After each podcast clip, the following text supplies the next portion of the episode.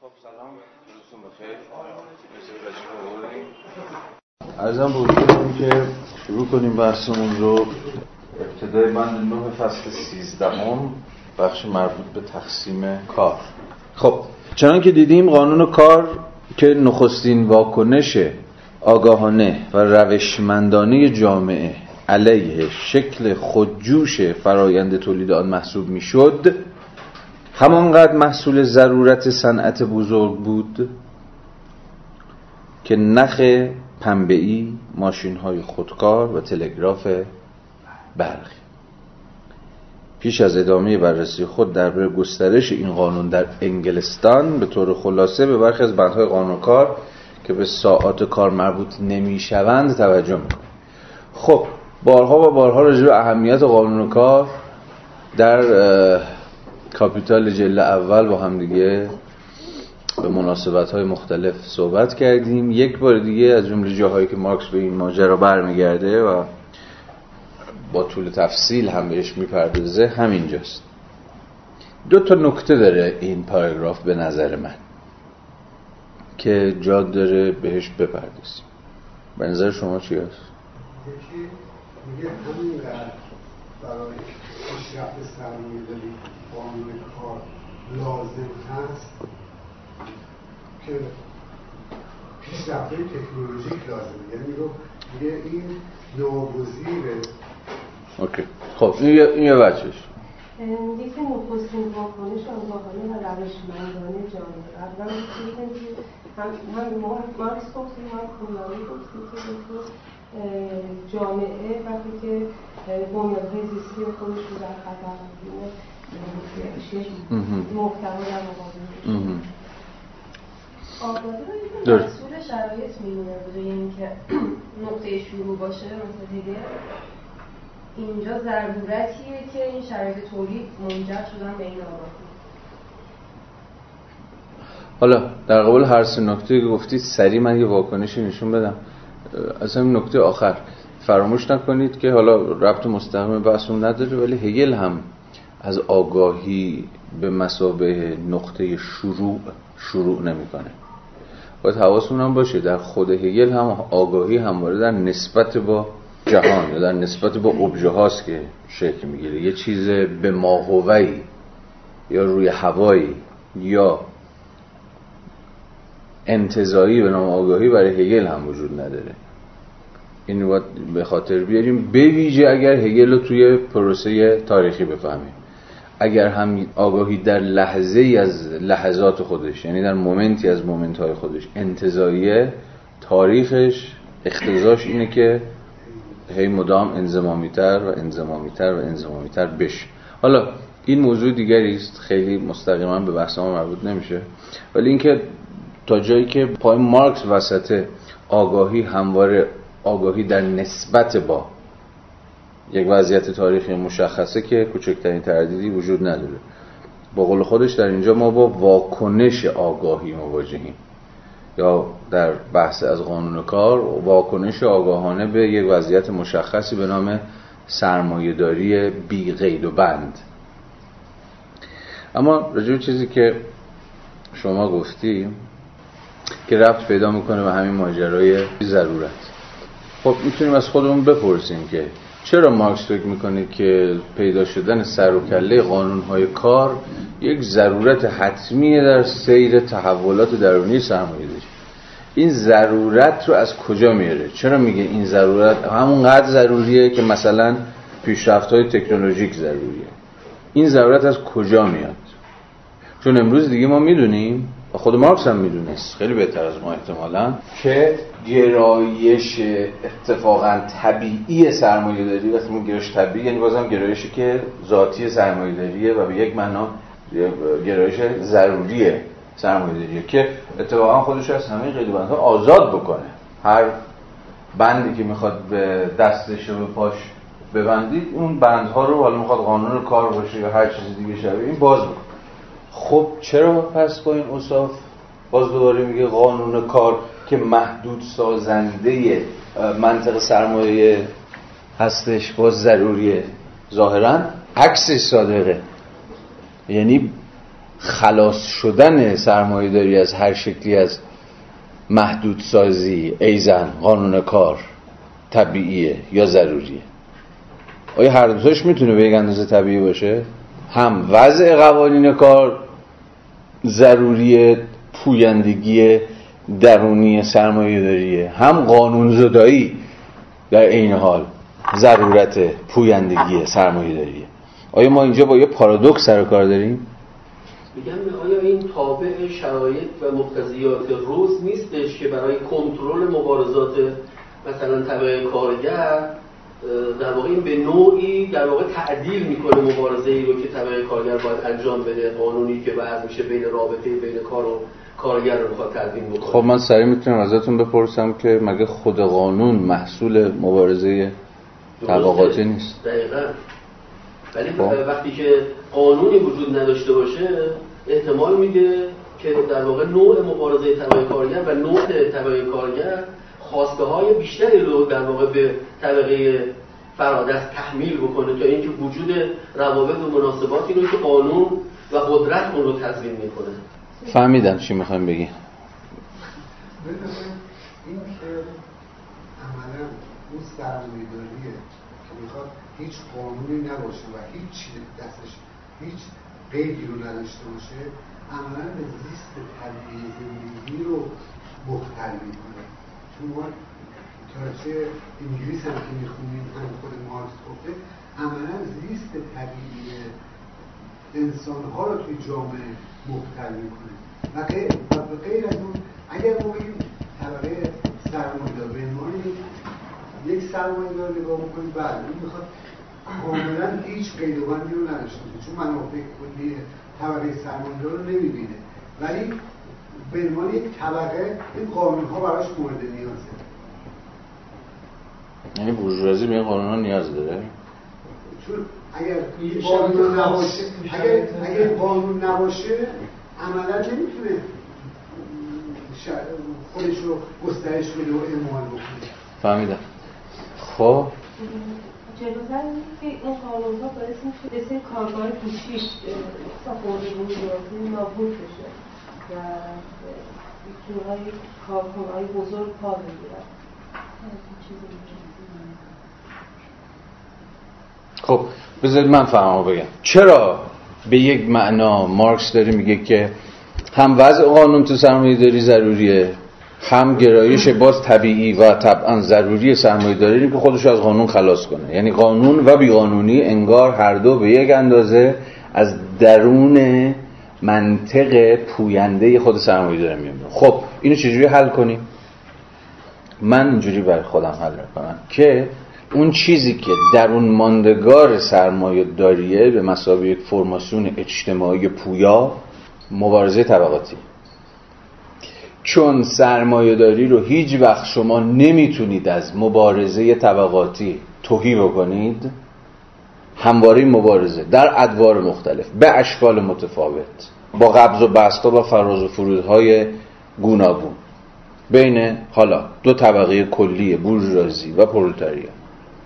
در جریانه شما همواره ادواری از تاریخ سرمایه داری باهاش مواجه هستید که با یه جور قانونگذاری و قانونزدایی تعریف میشه.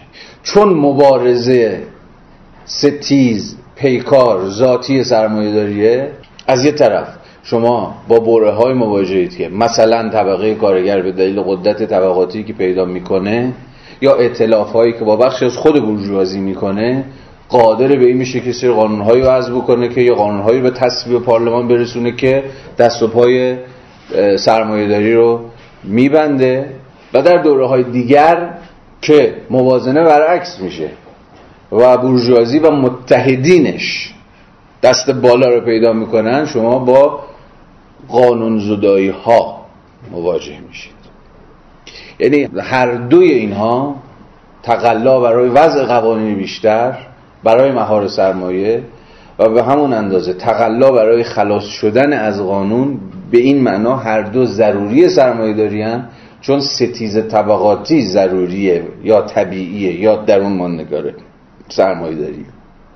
اگر تاریخ سرمایه داری رو بر وفق ستیز طبقاتی بفهمیمش به نظرم می‌رسه این رفت و برگشت بین قانون گرایی و قانون زدایی قابل توضیح دادن میشه. این حالا میشه همان تلاش امثال بولانی برای توضیح فراز و فرودهای درون سرمایه داری که چرا؟ به قول او ما برهه های از برآمد سوسیالیزم به مسابه قسمی کنترل دموکراتیک سرمایه هستیم و بره هایی که کاملا عکس اینه. یعنی بازار خودشو از شر هر شکلی از نظارت و کنترل و حالا چه به اسم دموکراسی چه به اسم سوسیالیسم خلاص می‌کنه. و چیزی هم هست که باز به نظر میاد خود مارکس هم به زبون بی زبونی به شکل زمینی داره بهش اذعان می‌کنه. متوجه این؟ فکر می‌کنم که توضیح پذیری همزمانی ضرورت قانونگرایی. به این معنی که مارکس همینجا داره میگه که قانون کار که نخستین واکنش آگاهانه و روشمندانه جامعه علیه شکل خودجوش فرآیند تولید محصول شد. همانقدر مسئول ضرورت صنعت بزرگ است. و چرا داره میگه مسئول ضرورت صنعت بزرگ؟ چون با صنعت بزرگی که اصلا پرولتاریایی شکل می‌گیره که حالا می‌تونه واکنش آگاهانه و روشمندانه نشون بده برای مهار سرمایه داری از راه وضعی قوانینی مثلا قانون کار. و از اون طرف چون این مبارزه در جریانه این مبارزه فقط یه طرف نیست از اون طرف هم همواره تقلاهایی برای قانون زدایی هست. برای همینه که من شخصا دیگه متقاعد شدم چون که بارها در این کلاس هم صحبت کردیم هر شکلی از بحث درباره نولیبرالیسم به مسابقه پیده جدیدی که از مثلا اواخر دهه 1970 شروع شده بحثی است گمراه کننده.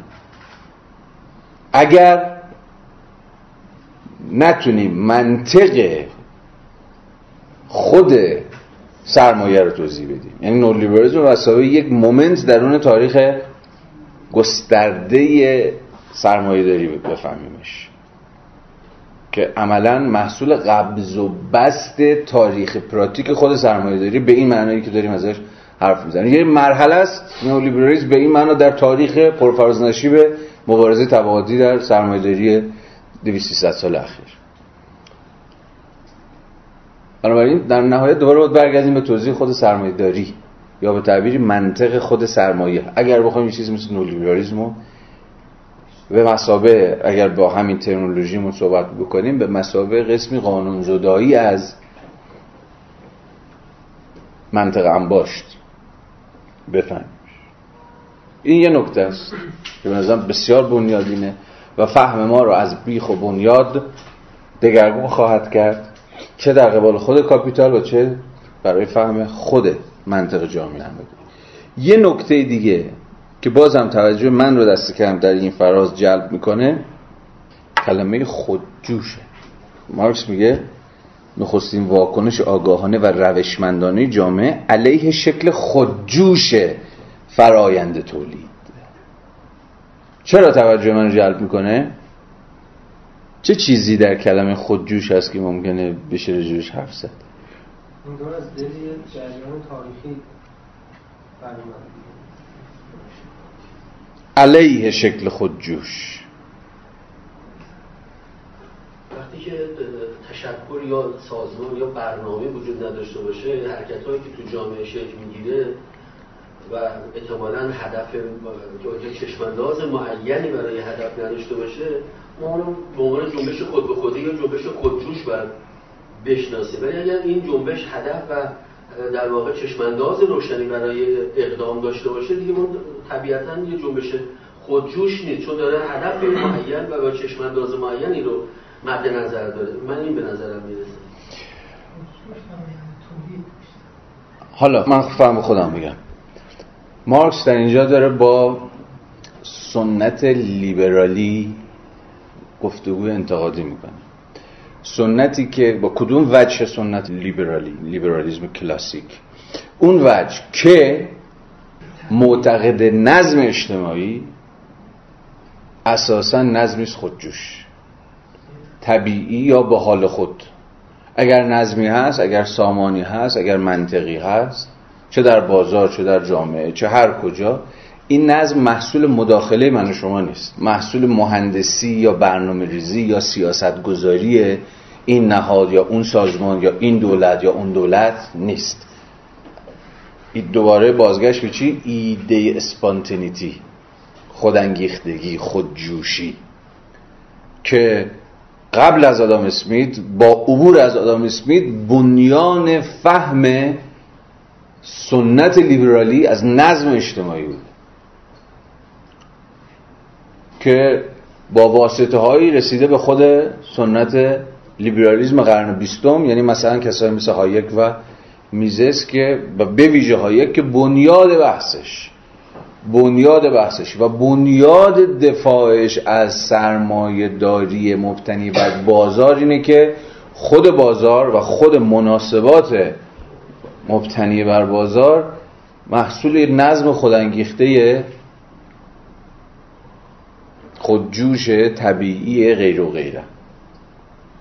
حالا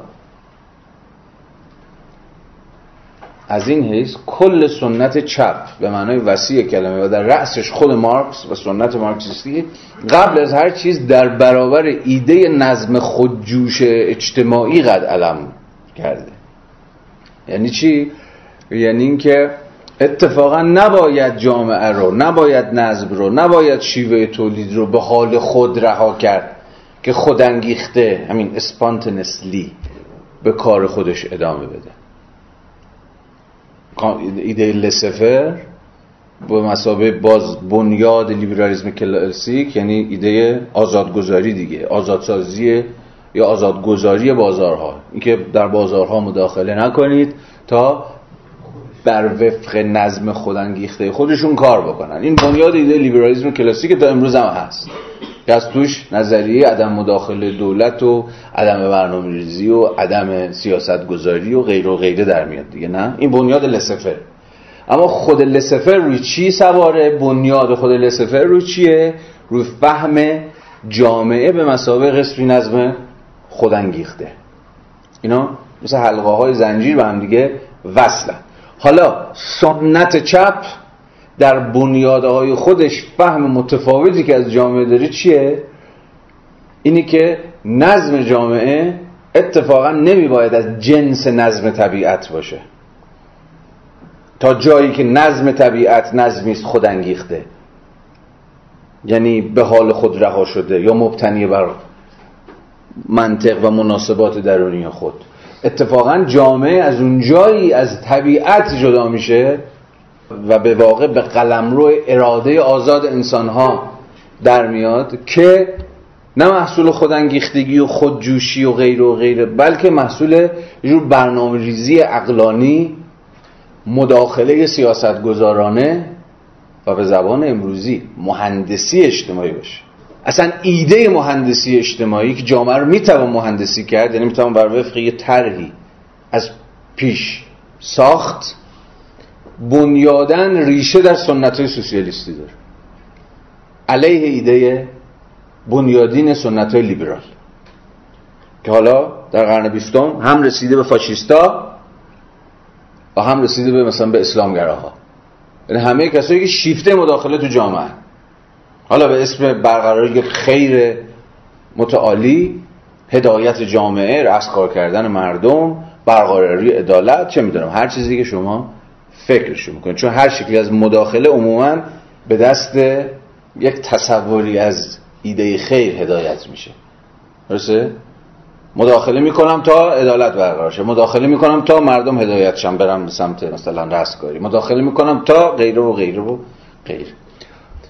اینو می‌خوام بگم که وقتی مارکس در اینجا از این حرف می‌زنه که واکنش آگاهانه و روشمندانه جامعه علیه شکل خودجوش فرایند تولید وقتی داره از قانون کار حرف می‌زنه عملا این قانون ها رو پس قسمی مداخله انسانی برای اتفاقا مهار کردن خودانگیختگی نظم اجتماعی می‌فهمه.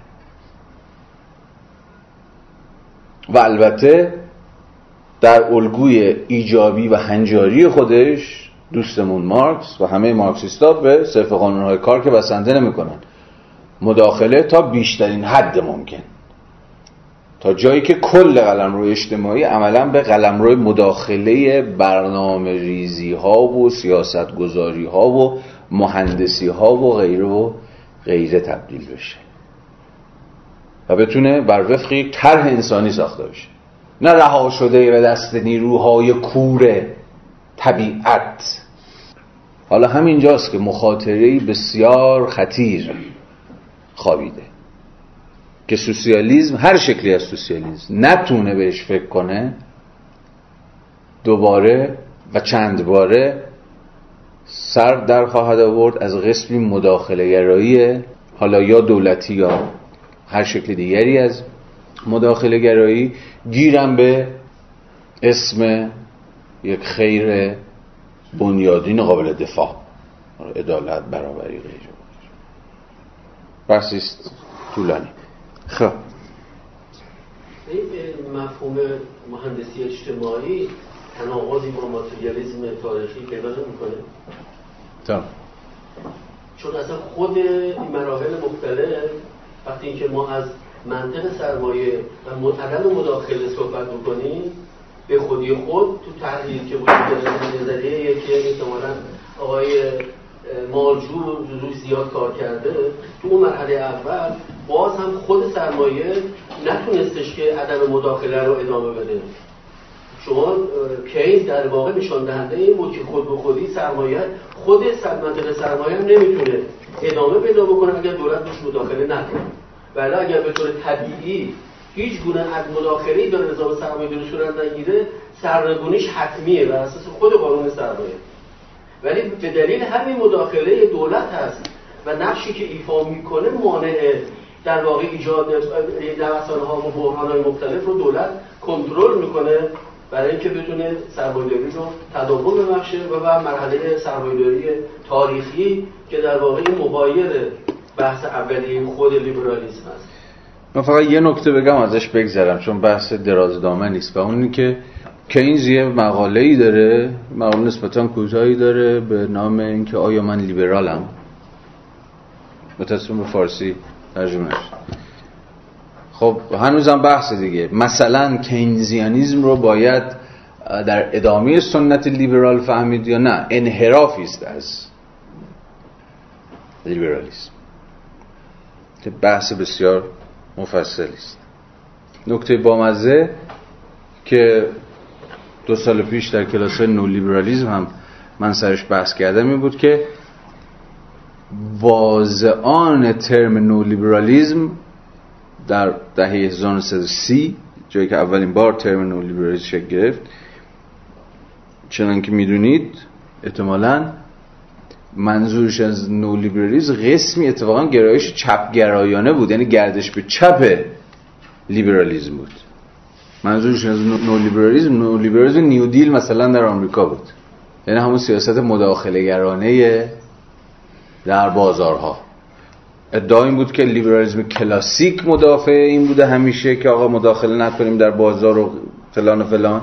اما نو لیبرالیزم به دلیل اشرافی که به بحران آفرینی های خود بازارهای سرمایه داری داره قسمی لیبرالیزم اصلاح شده است که میگه اگر لازم شد یه جای مداخله بکنیم بکنیم. برای اینکه خود سرمایه داری رو یا بازارهای سرمایه داری رو بتونیم حفظ بکنیم نجات بدیم مثلا دوباره رونق رو بهش برگردونیم و چیزای شبیه. یعنی اگر بریم سراغ اتیمولوژی یعنی ریشه شناسی کلمه نولیبرالیزم اتفاقا کاملا برخلاف آنچه که امروز ما از نولیبرالیزم می‌فهمیم 180 درجه برعکس نولیبرالیزم وقتی زاده شد در دهه 1930 دقیقا به معنای گردش به چپ درون خود سنت لیبرالیزم کلاسیک بود. که ازش سنت همین نیو دیل فهمیده می‌شد. نیو دیل یعنی سیاست هایی که تو خود دولت آمریکا به واسطه بحران اقتصادی در 1930 وضع کرد و خب ادامهش هم رسید به کارهایی که امثال کینز و اینها انجام داده. بماند این بحث ما رو جاهای دیگری میشه ولی اجالتا مختصات این بحث مد نظرتون باشه. صفحه 495 پاراگراف آخر. در همان حال این بخش از قانون کار که حالا می‌بینیم کدوم بخش به نحو بارزی نشان می‌دهد که شیوه تولید سرمایه داری بنا به ماهیت خود از نقطه معینی هر گونه بهبود عاقلانه را فراتر از نقطه معینی رد می کند بسیار این نکته نکته مهمیه. متوجه شدین دیگه؟ نه؟ یعنی جاییه که مارکس کل سنت سوسیال دموکراسی رو ناامید می‌کنه.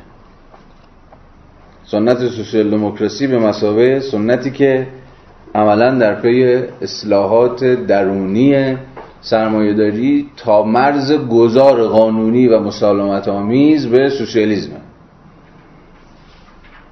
یعنی چپ ها قدرت بگیرن از مجرای خود سازوکارهای قانونی و دموکراتیک و پارلمانتاریستی که دو سرمایه‌داری وجود داره از مجرای سیر همین قانونگذاری ها و قانونگذاری ها و باز هم قانونگذاری ها یعنی به شیوه مسالمت بدون جنگ طبقاتی بدون انقلاب بتونن نرم نرمک برنامه های خودشون رو بیش ببرن و مثلا سرمایه‌داری از ذات خودش که همون تصاحب ارزش اضافی یا همون استثمار باشه توهی بکنن.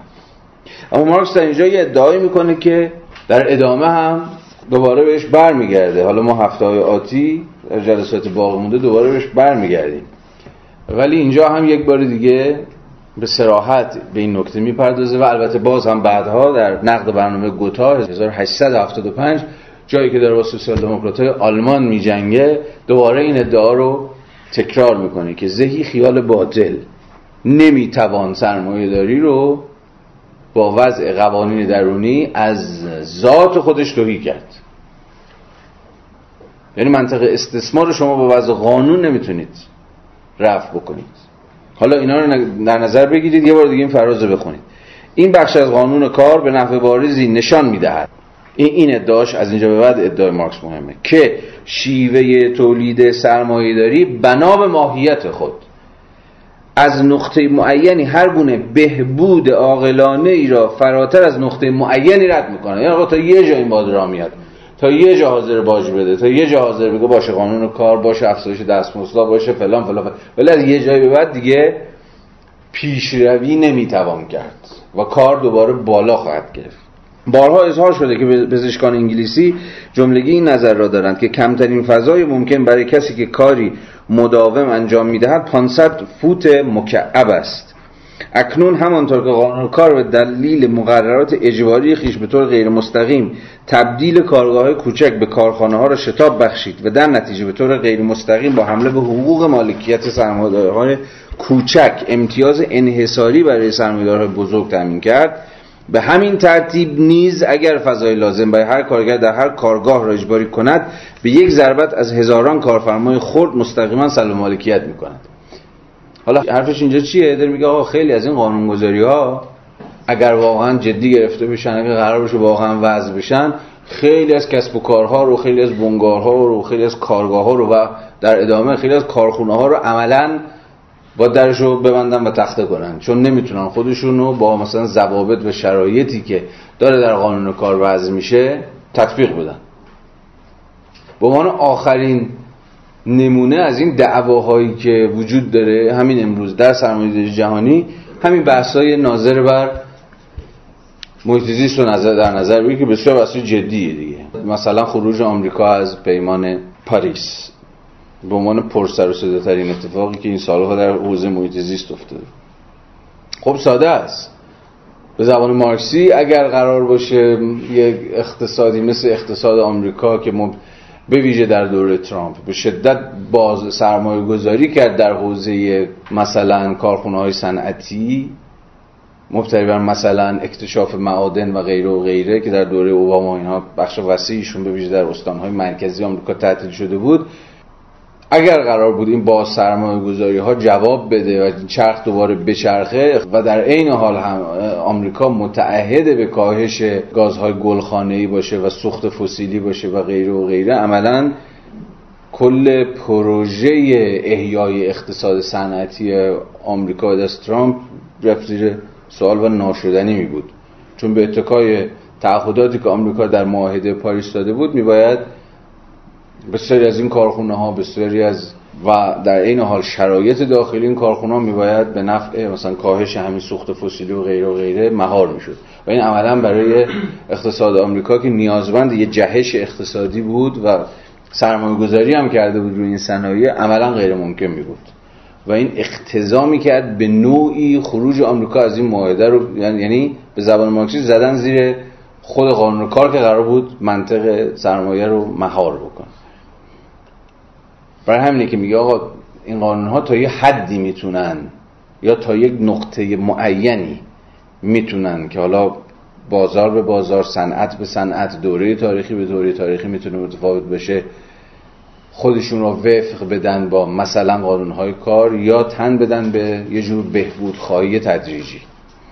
از یه جایی بعد این قانونها منطق خود انباشت رو زیر سوال می‌برن و در این صورت عجیب نیست. مثلا تلاش هایی برای لغو این قانون های کار یا به حکم مثال ما مثلا خروج آمریکا از معاهدات بین المللی که عملا اساس منطقی دارن همون کاری رو می‌کنن که های کار در قبال بازار داخلی انجام میدن.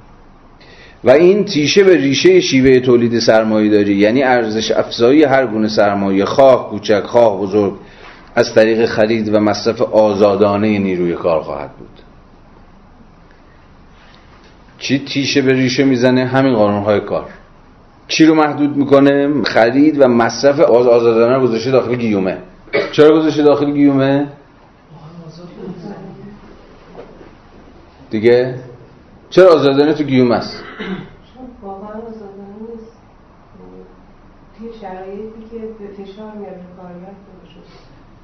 بله این درسته. اما در این متن منظور از آزادانه چیه؟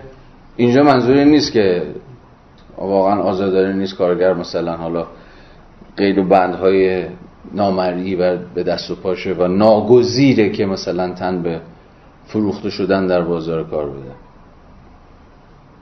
اشاره به هم قانون کار خب. ایجاد می‌کنه توی صرف نیروی کار. اصلا اشاره به اون چیزی داره که ما امروز اسمش می‌ذاریم آزادسازی. چون یکی از وجوه آزادسازی چیه؟ آزاد شدن از قوانین مقرراته. قوانین مقررات دست و پاگیری که مثلا خرید و فروش نیروی کار در بازارهای کار رو محدود می‌کنه. محدود می‌کنه مثلا به قانون کار. بنابراین قانون کار در مقابل این 500 فود مکعب فضای تنفذ قبض روح می شود حالا مثالی که خودش داره می‌زنه اینه دیگه فضاست. میگه طبق این قانون کار هر کارگر اینقدر فضا باید داشته باشه. میگه اگه این جدی گرفته بشه کلی کارخونه بسته میشن. چون نمی‌تونن قد فضا تامین کنن. حالا شما کسرتی و تنوعی از دیگر شرایط کار رو می‌تونید مثلا تصور کنید. باید تهویه داشته باشن باید نور کافی داشته باشن باید نمی‌دونم فلان باشه. و یعنی اینها اگر قرار بشه رعایت بشه عملا به قول خود مارکس سرمایه داری قبض روح میشه. یا تیشه به ریشه منطق سرمایه خواهد بود. ماموران بهداشت اعضای هیئت تحقیق صنایع بازرس های کارخانه همگی بارها گفتند که هم 500 فوت مکعب برای کارگران ضروری و هم تحمیل این قانون بر سرمایه ناممکن است. جالب جالب. اصلا کل پارادوکس سرمایه داری همینه. همنشینی ضرورت و امتناع. ضرورت و ناممکنی. یعنی بله کیه که امروز ندونه غیر از یه مش ابله که با این فرمون اگر ادامه بدیم همین کره زمین 50 60 سال دیگه احتمالاً بیشتر دووم نمیاره تازه خوشبینانش دیگه. خیلی داریم خوشبینانه. با سرعت تغییرات جوی می‌دونید همه هم ازام می‌کنن خیلی شتابناکتر از پیشبینی های مثلا دانشمندان این است حالا اینم بذاریم کنار. از این طرف همین می‌دونن که ضروری که باید یه کاری بکنیم. جلوی این بازی باید بگیریم. جلوی این سرعت انهدام جهان رو. ولی از این طرف غیر ممکن اصلا پارادوکس سرمایه داری همینه که یه جور همامیزی عجیب و غریب ضرورت و امتناس به این معنی.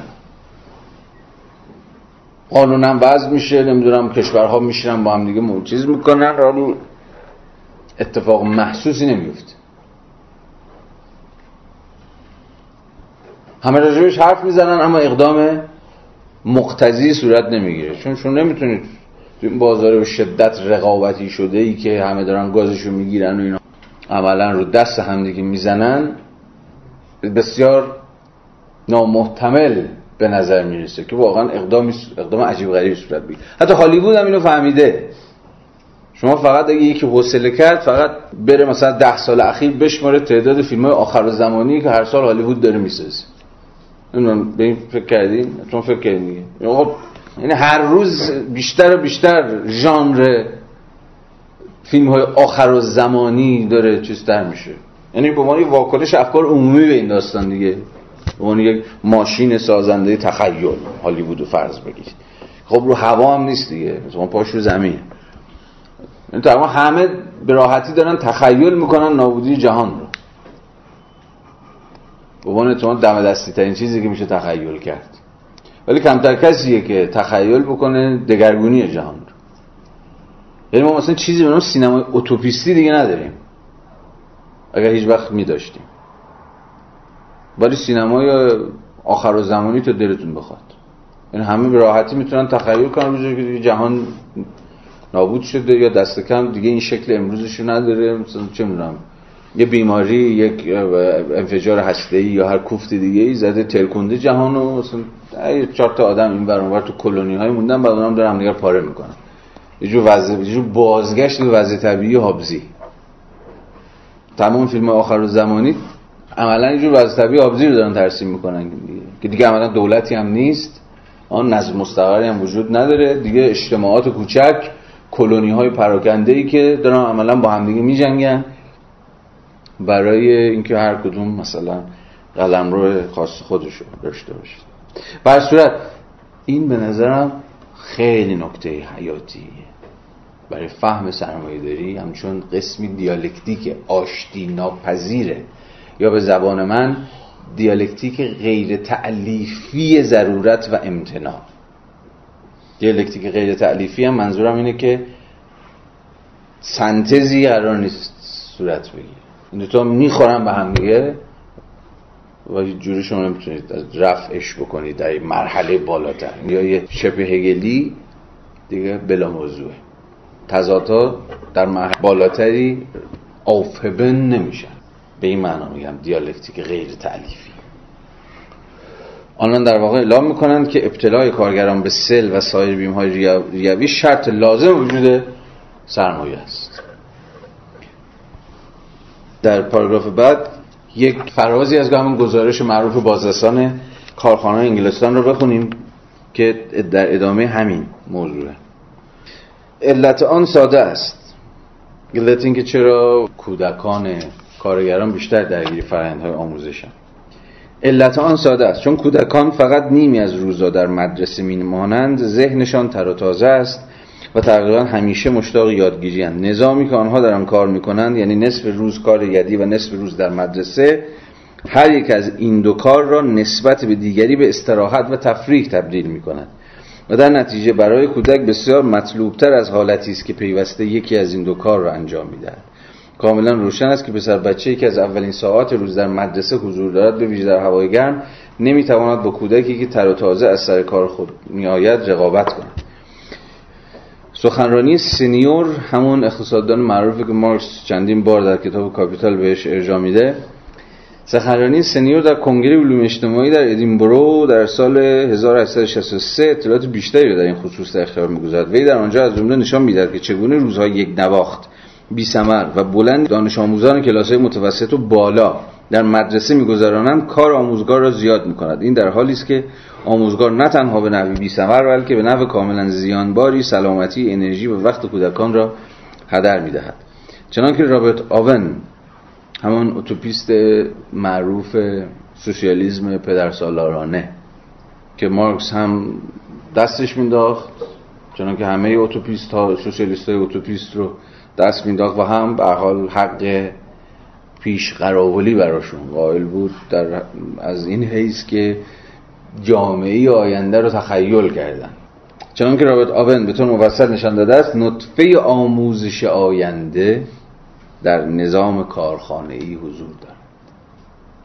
یادتون هفته پیش گفته بودیم که خود مارکس هیچ مخالفتی با کار کودکان نداره برخلاف تصور بلکه صرفا به شرایط کار کودکانه که نظر داره. حتی در بیانیه‌ای که بین الملل اول منتشر کرده بود در همون سال 1363 جز مطالباتشون این بود که کار کودکان باید به رسمیت شناخته بشه. این بسیار این قدم رو به پیشی است که کودکان نیز می‌توانن کار کنن و از مجرای کار تربیت میشن آموزش می‌بینن و مهیا جامعه بزرگتر میشن. ولی شرایط کار رو باید براشون فراهم کرد. جالبه. در اینجا داره با تبعیت از رابرت آون از این حرف می‌زنه که آموزش آینده نطفش در نظام کارخونه یعنی چی؟ آموزش از راه کار. بهترین آموزش همون آموزش حین کار.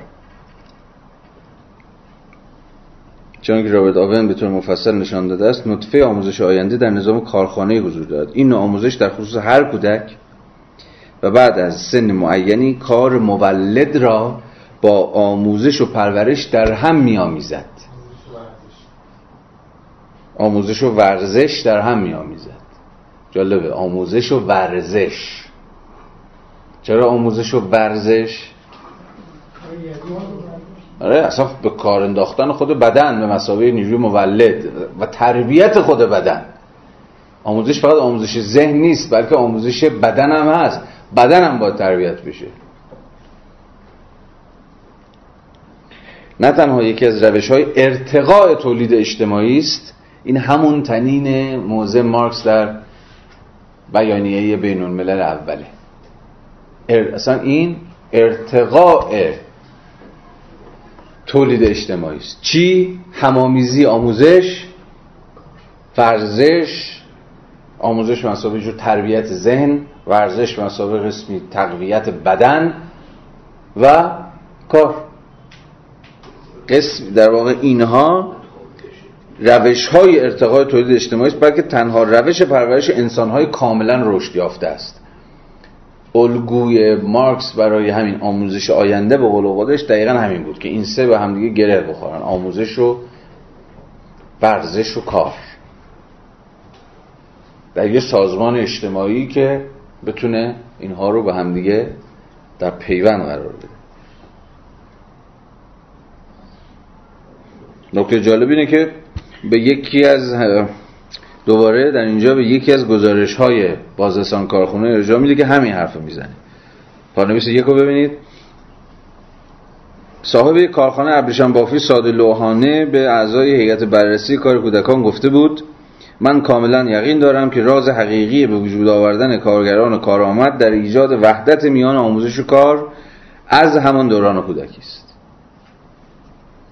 البته کار باید نه خیلی دشوار نه آزارنده و نه ناسالم باشد. اما در مزیت این وحدت شکی ندارم. آرزویم این است که کودکانم بتوانند برای ایجاد تنوع در کار مدرسه هم کار و هم بازی داشته باشن این رو همدلانه داره مارکس نقل می‌کنه دیگه. از زبان یه کارخانه داری که میگه خودش هم ساده لوحانه به این قضیه اعتراف کرده. حالا دیگه باید مارکس پرسید اما معلومه دیگه. ساده لوحانه یعنی فکر نشده یعنی شکل همین بداه پردازانه. یا خیلی شهودی. یا رو خیلی شهودی به این نتیجه رسیده بود که اینا باید با هم آمیخته بشن. این صفحه 499 پاراگراف دوم. یه موضوع دیگه. موضوع جدید. اینجا مارکس انبوهی از موضوعات رو تو این فصل ریخته تو هم دیگه. آنچه درباره تقسیم کار. به شیوه نظام تولید کارگاهی گفتیم. برای تقسیم درون جامعه هم صدق می‌کنن. مادامی که صنعت پیشوری و تولید کارگاهی شالوده عمومی تولید اجتماعی را تشکیل می‌دهد وابستگی تولید کننده به یک شاخه منفرد و تفکیک شاخه های گوناگون شغلش جنبه ضروری فرایند رشد تولید است. بر همین پایه است که هر شاخه ویژه تولید از لحاظ تجربی پیکربندی متناسب فنی خود را به دست می آورد و به تدریج آن را تکامل می دهد سپس به محض آنکه این شکل به درجه از بالیدگی دست یافت به سرعت آن پیکربندی به همان صورت متحجر می شود از آن پس آنچه گهگاه موجب تغییری می شود صرف نظر از مسائل و مواد جدیدی که از تجارت ناشی می شود تغییر تدریجی ابزارهای کار است. دوباره داره و باز هم دوباره داره فرایند تحولات درونی تقسیم کار رو توضیح میده. چون که می‌دونید سرمایه پر این تکرار هست دیدید دیگه. خیلی جاها واقعا می‌شود گفت که اطاله کلام داره رفیق. حالا مثلا خواهید دید ببینید در فصل 15 و 16 هیچ چیز نیست جز بازگویی تابق نعل به نعل فصلهای قبل. به معنی دقیق بازگوییه انگار وسط کتاب مارکس دوباره وسوسه شده که نکنه تو الان خوب توضیح نداده یه بار دیگه. یا نکنه که مخاطبانش دقت نکردن از یاد بردن یا به قدر کافی نتونسته براش رو تفهیم کنه. حالا یه بار دیگه. حالا می‌بینید در فصل 15 و 16 البته کار ما راحت می‌کنه چون می‌تونی با سرعت ازش عبور کنیم ایزن اینجا هم دوباره مرور همین بحث تقسیم کاره. که از باز معدود جاهای با مزه ژیژک همینجاست. چون یه بار بهش هم گفته بودن که آقا خیلی از این حرفایی که تو زدی و می‌زنی تکراریه. این کتاب گفتی اون کتاب بگی چه خبره؟ چیکار داری می‌کنی؟ حالا جدا از copy paste ا این استاد کپی حالا محض مزاح میشناسیدش که یارو تپلا رو. ژیژکو این فیلسوف جدیده. اسلوونیاییه. یه جایی رسما copy paste خودشه دیگه. کاملا کپی می‌کنه paste می‌کنه تو کتاب جدید. ولی یه نکته گفت به نظرم در این حالی که به حال یه سویه های شالاتانیزم هم توش بود ولی یه بارقه از حقیقت هم داشت. اون این بود که هم چیزی که الان مارکس هم گفتم.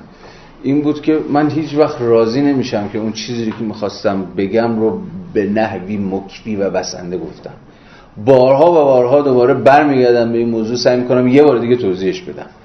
این بار بهتر توضیحش بدم. این بار بست بتونم به قدر کافی بستش بدم. یه جوکو ده بار تو کتاب های مختلفش مثلا نقل کرده. ولی میگه دلیلش اینه که هیچ وقت راضی نمیشم که اونقدری که لازمه توضیح دادم و اونقدری که شدنی بود تونستم برای مخاطبم بازش کنم. آره دیگه اینکه می‌دونم کلا تیپ وسواسی داره این رفیقم ولی به نظر میاد مارکس هم همینه. اصلا یکی از استراتژی های نوشتاری مارکس به ویژه در کاپیتال جلد یک همین تکرار وسواسگونه یه سری از حرفاست. که دقیقا من فکر می‌کنم از دل همین در میاد. نکنه که قبلا به قدر کافی توضیح ندادم. یا نکنه که یارو مخاطبه یادش رفته. دوباره باید توضیح بدم. نه رفتی نه اصلا دوباره شروع می‌کنه به توضیح دادن. نه ارجایی یا نه چیز. هیچ کدوم. اصلا اونم باشه. اونم اگر باشه خب تو قبلا حرفاتو زدی دیگه. میری تو مرحله بعد.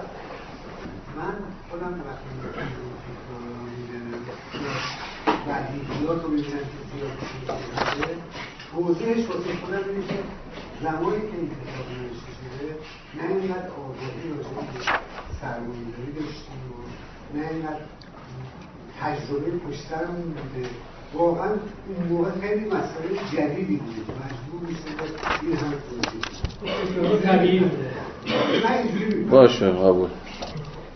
ولی به نظرم این فهمی که من گفتم به نظرم جذابتره. نه واقعا که شما بفهمید با چه نویسنده ای به این فکر کنید. اصلا مارکس اصلا حرفاش بلش کن. این چجور نویسنده ای بوده؟ به چی داشتی فکر می‌کرده؟ چرا انقدر داره خودش رو سرویس می‌کنه تا یه چیزی رو توضیح بده؟ چرا هی برمیگرده؟ این اصلا میشه یه چیز نوشت نویسنده وسوسی اصلا یه کتگوری نظر. من تو هیچ کسی به اندازه چیز ندیدم حالا به اندازه باز زیاد زیاده ولی به حال تو مارکس خیلی به ویژه تو کاپیتال در این کتاب اعظم. به ویژه برای اینکه برای مخاطب نوشته. برخلاف تقریبا بیشتر کتابهاش که همینجوری برای خودش نوشت گروندریسه رو همون می‌دونیم. دستنویس خودش بود برای خودش. قرار بوده که material اولیه کاپیتال هم باشه. خب این چیزها رو نمی‌بینید اونجا. کشفیاتش هم مناسب همین وسواس بشه. بله. اصلا تیپ وسواسی در این حال تیپ آدم, تیپ آدم کنجکاو هم هست دیگه. این آدم که هی میجوره تا قلمروهای جدید رو کشف کنه. بیاید صفحه 500 پاراگراف دو. کل این فرازی که الان ازش پریدیم پس توضیح فشرده تحولات درونی خود تقسیم کار به اتکای پویندگی های شیوه تولید سرمایهداری بود که باعث گذر از شیوه تولید مانوفاکتوری دوباره به شیوه تولید صنعت بزرگ و چیزهای شبیه. حالا صنعت مدرن هرگز شکل بالفعل یک فرایند تولیدی را شکلی قطعی و نهایی آن تلقی نمی کند همین الان به یاد قبل از اینکه خط وعده رو بخونیم به یاد چی میفتین؟ کتاب رو نگاه نکنید به یاد چی میفتین؟ مانیفست به همین دلیل است که پایه فنیش انقلابی است. در حالی که تمامی شیوه های پیشین تولید ذاتا محافظه کار بودن انقلاب داره به سرمایه‌داری نسبت میده رفقا. اینو نباید فراموش بکنیم ما هنوزم فکر می‌کنیم وقتی از سرمایه‌داری و سرمایه‌داری داریم حرف می‌زنیم از این مش آدم شکم گنده پشت, پشت میز نشین داریم حرف می‌زنیم که فقط می‌خورن و میخوابن و شیره یه سری آدم رو دارن می‌کشن. در صورتی که خود این رفیق اون داره با میگه که آقا با شما با یه فرماسیونی سر کار دارید که هی مدام داره آسرو می‌کنه. مدام داره ابداع می‌کنه خلاقیت به خرج میده. مدام داره انقلاب می‌کنه تو شیوه تولیدش. حالا به زبان یه ذره حالا هم شوخی هم جدی دشمن دست کم نباید بگیرید. دشمنتون از شما انقلابی تره از شما خلاق تره چون راز تداومش اصلا انقلاب به قول خود ماست. انقلاب در ابزار تولیده. انقلاب در سازمان اجتماعی کاره. فکر نکنید یه مش صرفا آدم معاف... امین محافظه کار مفتخور سر کار دارید. ماجرا چیزی بیش از این هاست. و همین دلیل است که پای فنیش انقلابی است در حالی که تمامی شیوه های پیشین تولید ذاتا محافظه کار بودند که خودش در همین پانویس یک چنان که می‌بینید به مانیفست اون فراز بسیار بسیار درخشان و بسیار خوانده شده ارجاع داده. صنعت بزرگ از طریق به کارگیری ماشینالات فرآیندهای شیمیایی و روشهای دیگر نه تنها پای فنی تولید بلکه کارکردهای کارگران و ترکیبهای اجتماعی فرایند کار را پیوسته زیر رو می کند این از نظر تاریخی در ارتباط با فرماسیون قبل داره بحث می‌کنه. ما بحثمون بحث سیاسی یعنی بحث تاریخیه که خود مارکس میگه که سرمایه‌داری نقش بسیار موثری در توسعه اجتماعی داشته و اینکه الان این رو تحت عنوان مفهوم انقلابی که نمی‌تونیم ازش نام ببریم به مسابقه بورژوازی به مسابقه انقلابی. انعطاف پذیری و تغییرات رو برای حفظ نظام رو سرمایه‌داری همیشه انجام داده. ولی نقش انقلابیش مربوط به اون مقطع تاریخی است که داره راجع به تحولات خب همین. این اختلاف ماست.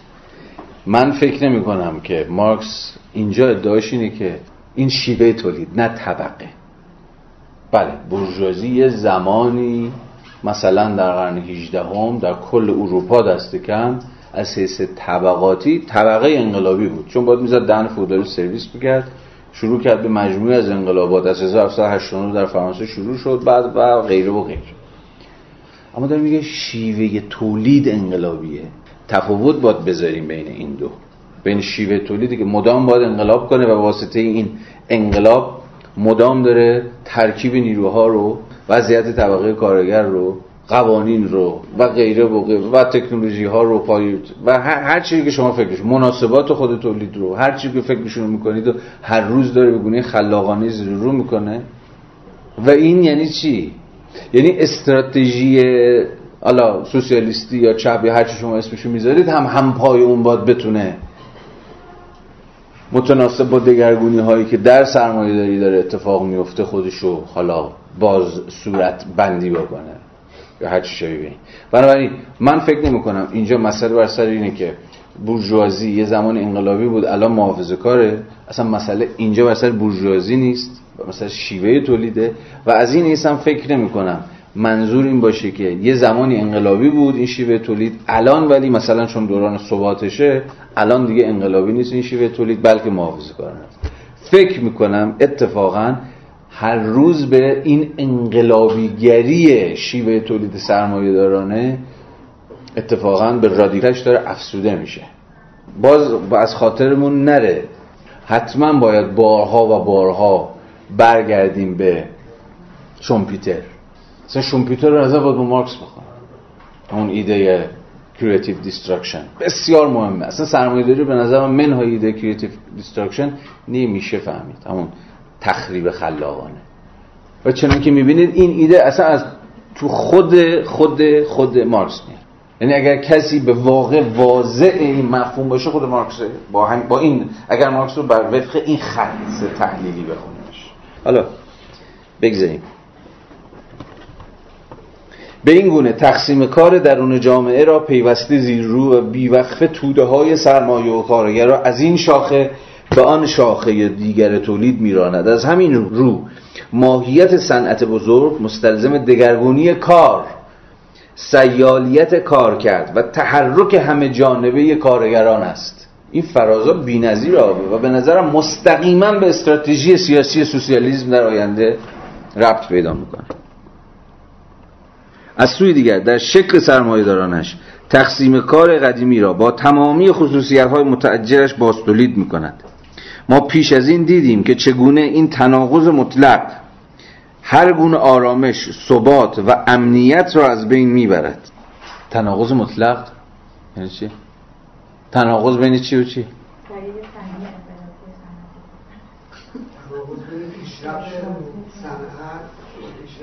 و شکل شکل سرمایه‌داری یا شکلی که اون روابط اجتماعی که وجود داره یعنی اون روابط اجتماعی نمی‌تونه همپای انقلابی بودن چیز بره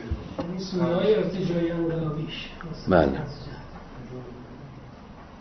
این تناقض مطلق هر گونه آرامش ثبات و امنیت را از بین می‌بره. تا آنجا که پای موقعیت زندگی کارگر در میان است پیوسته او را با جدا کردن ابزار کار به روبودن وسایل معاشش تهدید می کند و با حذف کارکرد تخصیصیش او را مازاد بر نیاز می کند همچنین دیدیم که این تناقض لگام گسیخته بیوقفه در قربانی گرفتن مداوم از طبقه کارگر اطلاف بیمهابای نیروهای کار و ثمرات ویرانگر ارج و مرج اجتماعی غلبه می کند تو ویراست فرانسهش یه ذره شفافتر و دقیقترش کرده. ببینید همچنین دیدیم که این تناقض به ایجاد یک ارتش ذخیره صنعتی صنعتی هولناک در... که در فقر و فلاکت نگه داشته می شود تا همواره در دسترس تقاضای سرمایهدار باشد به قتل عام دوره‌ای طبقه کارگر به حیف و میل لگام سیخته نیروی کار و به پیامدهای مخرب ناشی از هرج و مرج اجتماعی منجر می شود چنان که هر پیشرفت اقتصادی یک فاجعه عمومی را به بار می آورد. این همچنین دیدیم به چی ارجا داره؟ با توجه این چیزی که خوندیم. در نتیجه پیشرفت های فنی و تکنولوژیک دیگه که ماجرای بیکارسازی و نقش ماشینا در خروج کارگران یا در دفع کارگران از فرایند کار و اینها. این وچه منفی است. اما اگر دگرگونی کار اکنون خود را چون قانون طبیعی با کنش ویرانگر و کورکورانه قانون طبیعی اعمال می کند که در همه جا به مانع برمیخورد صنعت بزرگ از طریق خود همین فجایعش پذیرش دگرگونی کار و به طبع آن توانایی کارگر برای انجام بیشترین تعداد کارهای مختلف را به مسئله مرگ و زندگی تبدیل می کند.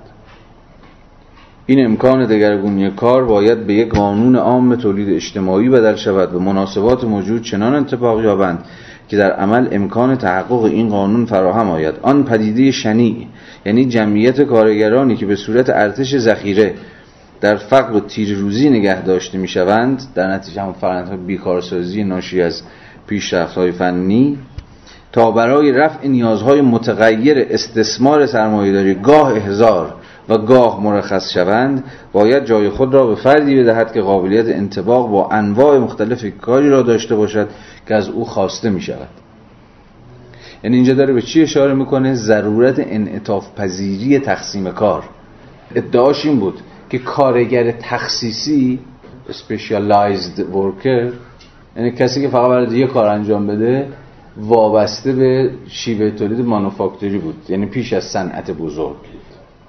با گذار به شیوه صنعت بزرگ یعنی همون چیزی که هنوز هم یعنی سرمایه‌داری صنعتی اختزای تقسیم کار چی بود؟ نیروی کاری که آماده است تا خودش رو با تنوعی از کارهای ممکن وفق بده یا انتباق بده. یا جایی که جلسات قبل از این می‌گفت که در نتیجه تحولات درونی چه هر واحد اقتصادی و چه کل مناسبات تولید ای بسا کارگران از شاخه از تولید به شاخه دیگر منتقل میشن یا جابجا جا میشن. خود این هم فقط زمانی ممکن بود که شما بتونید با یک کارگر منعطف سرکار داشته باشید که بتونه بیش از یک کار رو انجام بده. یا دست کم اونقدر منعطف و اونقدر آماده باشه که به اختزای کار یا فرصت هایی که ایجاد شد بتونه خودش رو هماهنگ کنه. برای همینه که مارکس داره میگه باید جای خود را به فردی بدهد. کی باید؟ یعنی اون ارتش ذخیره صنعتی که در نتیجه اون فرایند بیکارسازی که نتیجه جایگزین شدن تکنولوژی ها ماشینالات بود الان باید اصلا یه سوژه جدید خلق بشه. چه سوژه جدیدی؟ یعنی یه سوژه بیکار جدید. اما ویژگی این سوژه بیکار جدید یعنی سوژه بیکار در اینجا یعنی سوژه که مهیای کاره ولی هنوز کاری نداره. فردی که قابلیت انتباق با انواع مختلف کاری را داشته باشد که از او خواسته می شود بازم توجهتون رو جلب می‌کنم که تازه ما امروز می‌تونیم بفهمیم که مارکس داره چی میگه. چون به واقع این ویژگی سرمایه‌داری متأخر ماست. تا بیش از این که ویژگی مثلا سرمایه‌داری نیمه دوم قرن 19 هم باشه. یعنی انگار نیروی کاری که مهیاست که هر کاری انجام بده. فرد یک جانبه رشد یافته ای که فقط حامل یک کار کرده اجتماعی تخصیصی است باید جای خود را به فردی کاملا رشد یافته بدهد که کارکردهای مختلف اجتماعی برایش شیوه های متفاوت فعالیتی باشد که یکی پس از دیگری در پیش می‌گیرد تصورش برای من که غیر ممکنه که چطور چنین چیزی می‌تونسته در سرمایه داری نیمه دوم قرن 19 هم معنا داشته باشه. ولی امروز می‌تونم تخیلش کنم. تخیلم نمی‌خواد خود ما امروز با این شرایط به معنای وسیع کلمه سرکار داریم. چه بیکارانی که حاضرن هر کاری انجام بدن فقط کار باشه و هر چی. و چه؟ از اون طرف نیروی کاری که ناگزیره برای جذب در بازارهای کار خودش رو به تنوعی از توانایی ها مجهز بکنه بره ورد یاد بگیره بره اکسل یاد بگیره بره این کلاس بره اون کلاس بره اون مدرک رو بگیره بره فلانو بکنه که احتمال مثلا جذب شدنش در بازار کار بتونه افزایش بده. یعنی آقا من فقط ورد بلد نیستم من اینم بلدم اونم بلدم این مدرکم دارم اون کارگارم رفتم این لیسانس هم دارم اون فوق لیسانس هم دارم. وندی براون یک فمینیست یک فمینیست سوسیالیست متأخر. یکی از بحثاش راجع به سوژه نولیبرال اینه که راجع به ego نولیبرال. اصلا نولیبرال چه نوع ego یی چه نوع منی ساخته میشه؟ اینو به اتکای مفهوم human capital توضیح میده. یعنی انسان به سرمایه انسانی تقلیل پیدا می‌کنه. یعنی چی؟ یعنی آدم شهروندان خودشون باید به خودشون به چشم یه جور سرمایه نگاه بکنن یا خودشون باید رو خودشون سرمایه گذاری بکنن. یه ترمی که ابداع کردی که خیلی کمک می‌کنه به فیلم فهم self-investment ه. میگه همه ما ناگزیریم درگیر انواع اقسام self-investment ها بشیم. یعنی سرمایه گذاری بر خود. حالا این self-investment ها یعنی چی؟ یعنی چجوری یه فرد خودش سرمایه گذاری می‌کنه؟ برای خودت باید خرج کنی. باید این دوره رو بری اون دوره همین چیزایی که گفتیم اصلا این رزومه این رزومه شخصی که هی باید ملاتش رو زیاد بکنی هی پروپیمونش بکنی برای اینکه همین بتونی بخت قاپیدن مثلا یه شغل رو در بازار کار از رقبای بالقوه خود داشته باش. هر که رزومش بیش مثلا بختش بیشتر. و این ممکن نیست مگر از مجرای رو فرآیند self-investment.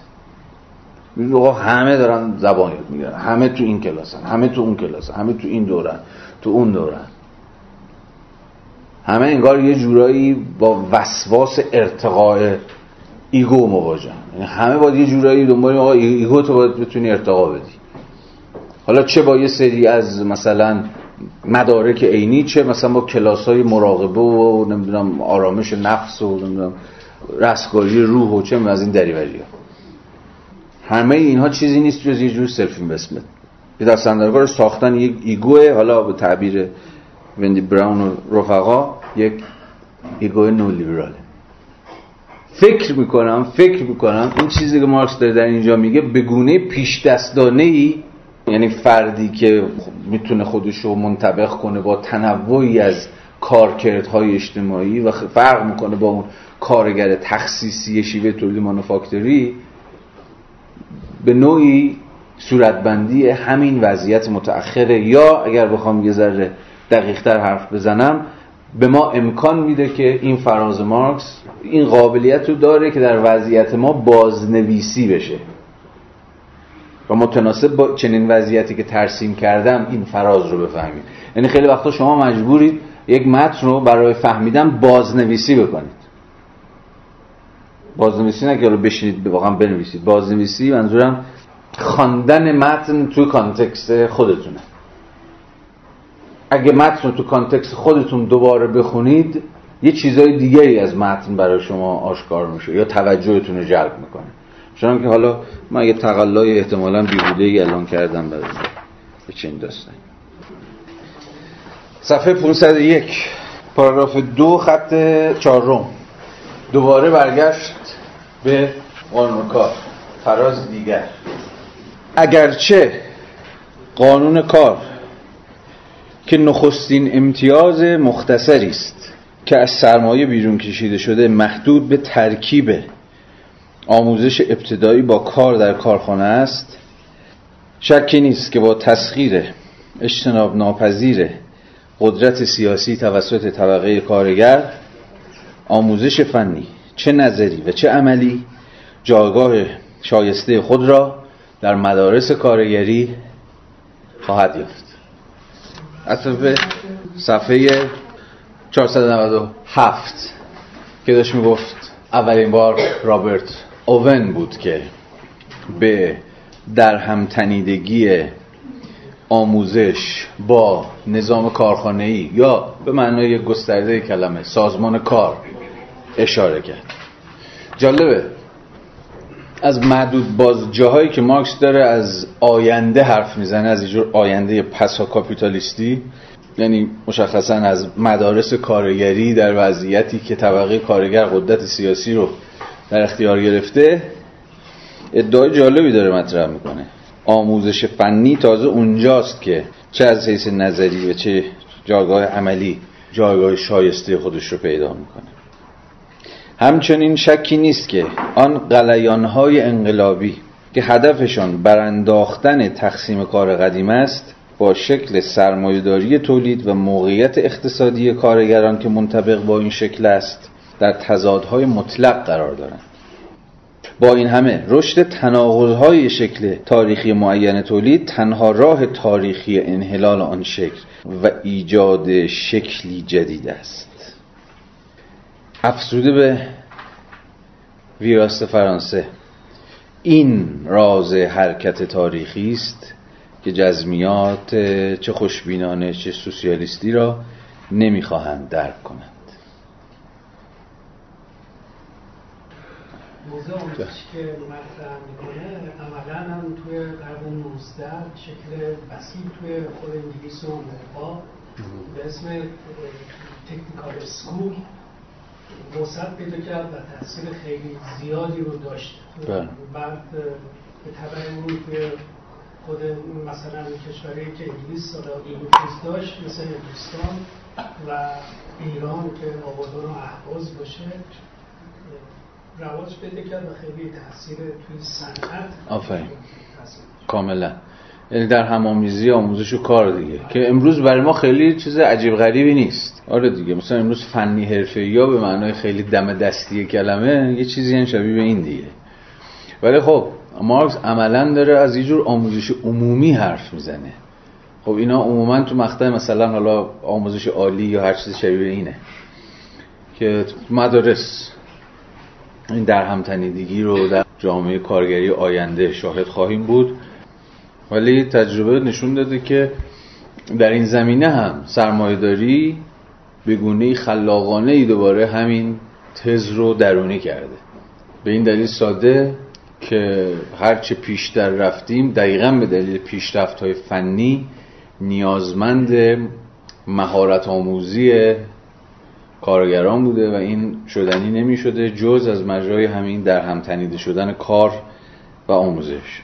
اما فارغ از این دو تا نکته در این چند خط آخر هست که برای بحث ما مهمه. یه بحث اینه که آن صدایی که انقلابیون دارن برای تغییر مناسبات تقسیم کار محاله که درون مختصات خود سرمایه داری تحقق پذیر باشه. این مستلزم چیزی کمتر از زیر رو شدن کل شیوه تولید سرمایه داری نیستش. این یه نکته است که خب بارها راجبش صحبت کردیم.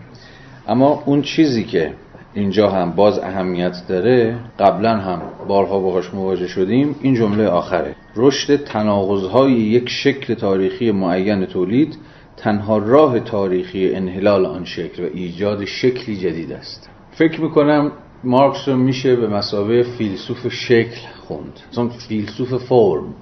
و از این حیث به نظرم می‌رسه که مارکس حق تقدم داره به زیمل.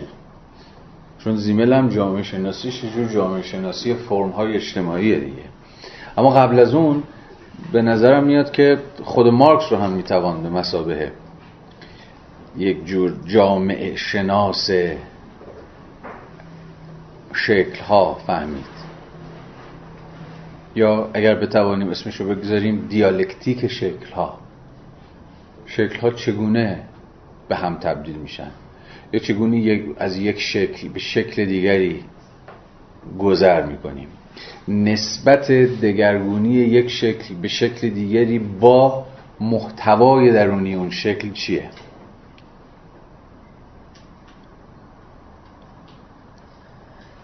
شکل و محتوا نه؟ وقتی از شکل حرف خود به خود داریم از محتوا هم سخن میگیم دیگه چون این دو با هم دیگه میاد. سرمایه داری به مسابقه شکل. که محتواش چیه؟ درون مایش چیه؟ کانتنتش چیه؟ دیالکتیک نیروهای تولید نه؟ یا اگر مایلید تضاد نیروهای تولید. یه قدم دیگه چگونه به زعم مارکس تحول شکل نتیجه رسوب محتواست؟ وقتی محتوا رسوب می‌کنه یعنی همون تضاد طبقاتی به مسابقه محتوا. نشت می‌کنه بیرون یا به تعبیر دیگه دیگه نمی‌تونه در اون اون فرم باقی بمونه. این, این تعبیر خود مارکس دیگه نه؟ تا همون مقدمه نقد سیاسی 1859 فرم دیگه نمی‌تونه محتوا رو نگه داره. بنابراین محتوا نشت می‌کنه است نشت می‌کنه بیرون. یا فشار میاره به فرم تا فرم رو بشکنه که مارکس به زبان هگلی خودش از این به ایزن اما در اینجا به چی؟ آشتی ناپذیری تناقض. یعنی دیگه تناقض این دوتا با هم دیگه به سطحی از تناقض نیروهای درونی شکل به مسابه محتوا دیگه به حدی از آشیناپذیری می‌رسه که دیگه نمی‌تونه در اون فرم به حیات خودش ادامه بده. و به زعم مارکس اینه تنها راه تاریخی انحلال شکل. یعنی تا تضاد چیز تناقض ها خیلی مهمه. تضاد نه تناقض.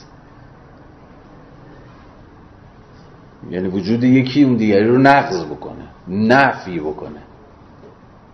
حالا من این بحث رو شخصا خیلی بهش علاقه مندم که بستش بدم. ولی فعلا در همین حد کفایت می‌کنه.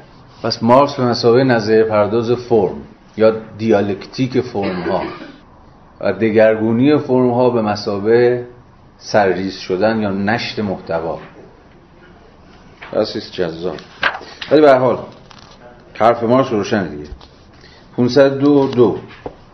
مادامی که قانون کارخانه محدود به تنظیم کار در کارخانه ها و کارگاه های تولیدی و غیر است صرفا مداخله در حقوق استثمار سرمایه تلقی می شود یعنی چی؟ یعنی کاری با خود استثمار یا با منطقه استثمار نداره بلکه کارش تنظیم استثماره.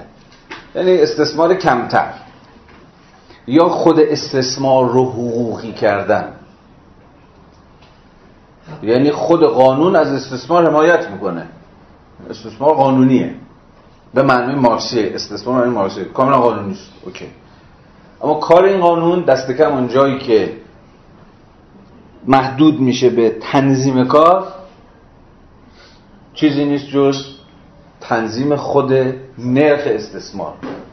این نرخ استثمار اما چنان که دیدیم در بریک قبلی از یه حدی حد معینی نمی‌تونه فراتر بره. و بنا به منطق دیالکتیکیش هم با مقاومت نیروهای سرمایه مواجه میشه. هیچ قانون کاری به خودی خود بدون تنش بدون دعوا بدون مجادله تصویب نشده در تاریخ سرمایه داری و از این حیث دستاوردی پایدار هم لزوما نیست. ما امروز می‌دونیم هیچ کدوم قانون های کار دستاورد پایداری لزوما نیستن. همون باز دو چرخه های یا قبض و بست های خود سرمایه داری که ابتدای کلاس ازش صحبت کردیم. که ما امروز در برهه چیزی سر کار داریم؟ برهه انبساطی سرمایه‌داری جهانی. انبساطی یعنی که می‌خواد خودش رو باز بکنه می‌خواد خودش رو رها بکنه می‌خواد خودش رو خلاص بکنه. از همه محدودیتاش اما هنگامی که کار به نظارت و تنظیم به اصطلاح کار خانگی می‌کشد این باز یکی دیگه از فرازهایی که می‌تونه برای فمینیستای بزرگوار جالب باشه. اما هنگامی که کار به نظارت و تنظیم اصطلاح کار خانگی می‌کشد بیدرنگ حمله مستقیم به قدرت پدر یا به زبان مدرن حق ولایت والدین و فرزندان تلقی می شود پارلمان رحیم القلب انگلستان مدت ها از برداشتن چنین گامی اکراه داشت. یعنی چی؟ تنظیم کاری که دیگه به محیط کارخانه یا کارگاه محدود نمیشه بلکه وارد حوزه کارخانگی هم میشه و اونجا هم می‌خواد وضع مقرراتی بکنه. میگه جالبه اینجا عملا قانون کار نه فقط با سرمایه داری و الگوهای سرمایه دارانه کار بلکه با یه روح پدرسالاری حاکم بر خانواده هم درگیر میشه.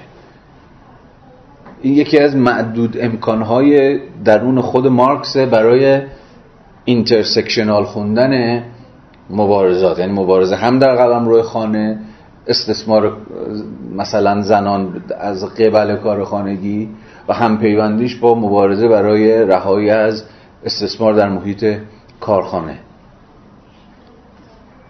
اما قلب واقعیت سرانجام آن را مجبور کرد منظور پارلمان انگلستان تصدیق کند که صنعت بزرگ با زیرو کردن بنیاد اقتصادی نظام خانوادگی قدیم و کار خانوادگی ملازم با آن مناسبات قدیم خانواده را نیز به فروپاشی کشاند. حقوق کودکان باید به رسمیت شناخته می‌شد.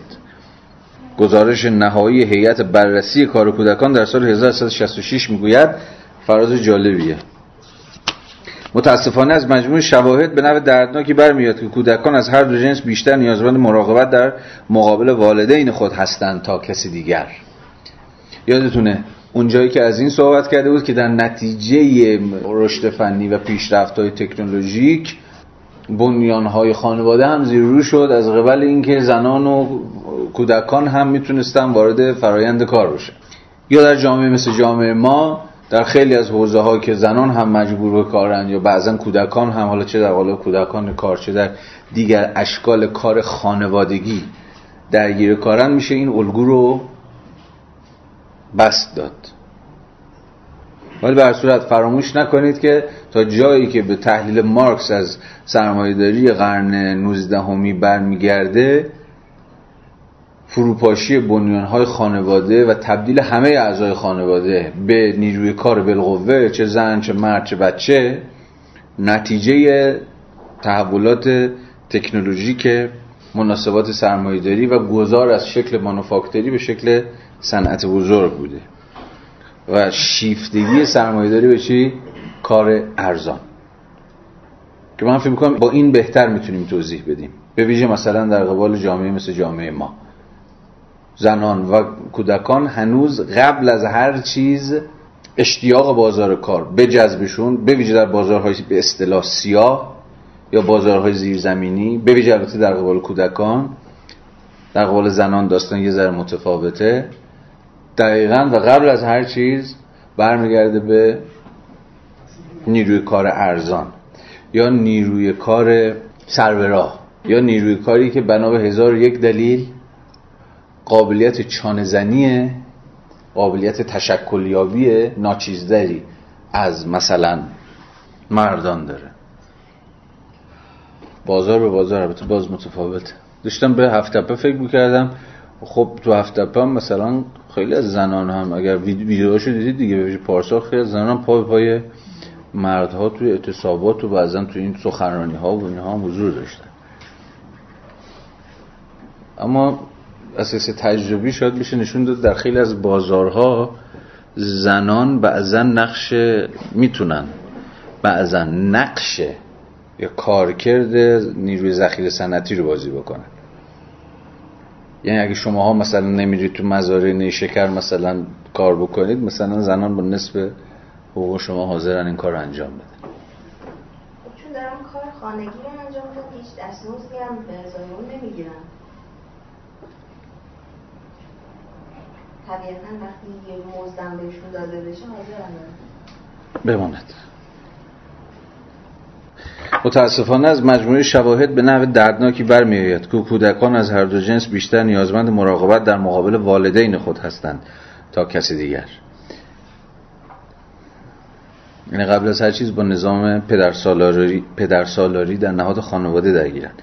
نظام استثمار نامحدود از کار کودکان به طور کلی و کار خانگی به طور خاص تنها به این دلیل تداوم می‌یابد که والدین بدون هیچ کنترل یا نظارتی قادرند قدرتی خودسرانه و بی‌حساب را بر فرزندان خودسال و لطیف خود اعمال کنند. والدین نباید چنین قدرت مطلقی داشته باشند که کودکان خود را به ماشین‌هایی صرف برای کسب مزد هفتگی تبدیل کنند. بنابراین کودکان و جوانان حق دارند در مقابل سوء استفاده که والدین از قدرت خود می کنند و نیروی جسمانی آنها را نابالیده نابود و موجب تنزل فکری و اخلاقشان می شوند از حمایت قانونگذار بهرهمند شوند.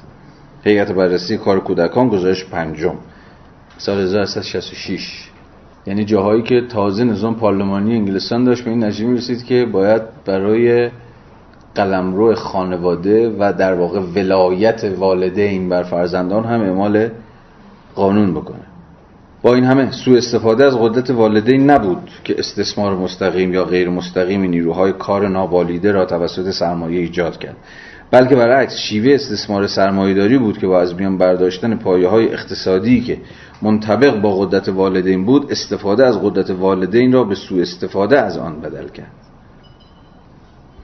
تا آخرش بخونیم و برگردیم. هر قطع هم که پیوندهای درونی خانواده کهن در چارچوب نظام سرمایه‌داری وحشتناک و تکان دهنده به نظر برسد صنعت بزرگ با نقش تعیین کننده ای که به زنان، جوانان و کودکان هر دو جنس در فرآیند سازمان یافته تولید اجتماعی خارج از سپهر اقتصاد خانگی داده پایه های اقتصادی جدیدی برای شکل عالیتری از خانواده و مناسبات بین هر دو جنس پدید می آورد حواستون هست که مارکس داره وارد قلمرو جامعه شناسی خانواده میشه. این اصلا یه جامعه شناسی خانواده داره وضع می‌کنه. از حیث اینکه داره تغییر مناسبات قدرت در خانواده رو از مجرای تغییر در شیوه تولید توضیح میده. یعنی میگه شیوه تولید سرمایه اصلا مناسبات اقتدار در خانواده نه فقط بین مرد و زن بلکه بین مثلا والدین و فرزندان رو دگرگون کرد. یعنی توضیح تحولات خانواده به میانجی این کلمه رو دقیق به کار بردم. به میانجی از مجرای به واسطه تحولات در شیوه تولید. عملا داره دست به چنین کاری داره می‌زنه مارکس. برای همینه داره یه جور جامعه شناسی خانواده خیلی البته مقدماتی رو صورت بندی می‌کنه که خب بعدها از توش نظریه های مارکسیستی خانواده در میاد. کار شده بود ولی حالا نشد به قول تو از میانجی در مناسبت رژیم خانواده. مثلا اون خانمی که اسمش یادم اولین جامعه شناس زن قبل از مارکس هم بود تو امریکا بود که گفت توی جامعه شناسی ما باید به آشپزخانه نگاه کنیم. خیلی چیزا رو باید از اونجا ببینیم تحلیل کنیم. یا حتی قبلتر از اون یکی بود که حتی از آگوست کنت هم قدیمی تر منم نمی‌دونم راجع به کی داری حرف می‌زنی ولی ما تردید بی تردید مارکس اولین کسی نیست که راجع به خانواده یا راجع به تحولات اجتماعی خانواده حرف زده. تردید در وجود نداره. مقدمه بر او خیلی دیگه حرف زدن و سخن گفتن. اما فکر می‌کنم که تا جایی که سواد من قد میده تلاش مقدماتی مارکس برای به دست دادن قسمی هم پیوند کردن توضیح تحولات خانواده با تحولات بنیان اقتصادی. اینه که به نظر من میشه حق تقدم به مارکس داد. وگرنه مطمئنا قبل از مارکس هم خیلی راجع خانواده حرف زدن. اصلا کاره جدیدی که چیز داره می‌کنه این دختری که سیلویا فدریچی مثلا کرده خب عملا درون این سنت مارکسیستی جامعه شناسی خانواده است. ولی با نقد رادیکال خود مارکس. ولی خب سوال اینه دیگه.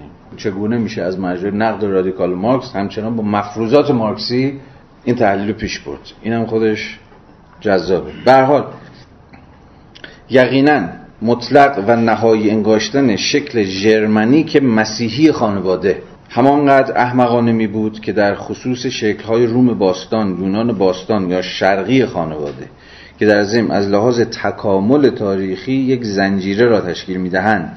انگاشته می‌شد. از این رو بدیهی است که واقعیت گروه کار جمعی متشکل از هر دو جنس و از همه سنین خود باید در شرایط مختزی یکی از منابع بالندگی انسانی شود. با اینکه در شکل سرمایدارانه توسعه خطبو و وحشیش در جهت متضاد عمل کرده و منبع زیان بخش فساد و تباهی می شود چون در این حالت کارگر برای فرایند تولید است نه فرایند تولید برای کارگر. باز تو این فراز آخر توجهتون حتما به این جلب شده که داره به سراحت میگه بدیهی است که واقعیت گروه کار جمعی. گروهی که کار جمعی می‌کنه. واقعیت گروه کار جمعی. متشکل از هر دو جنس و از همه سنین.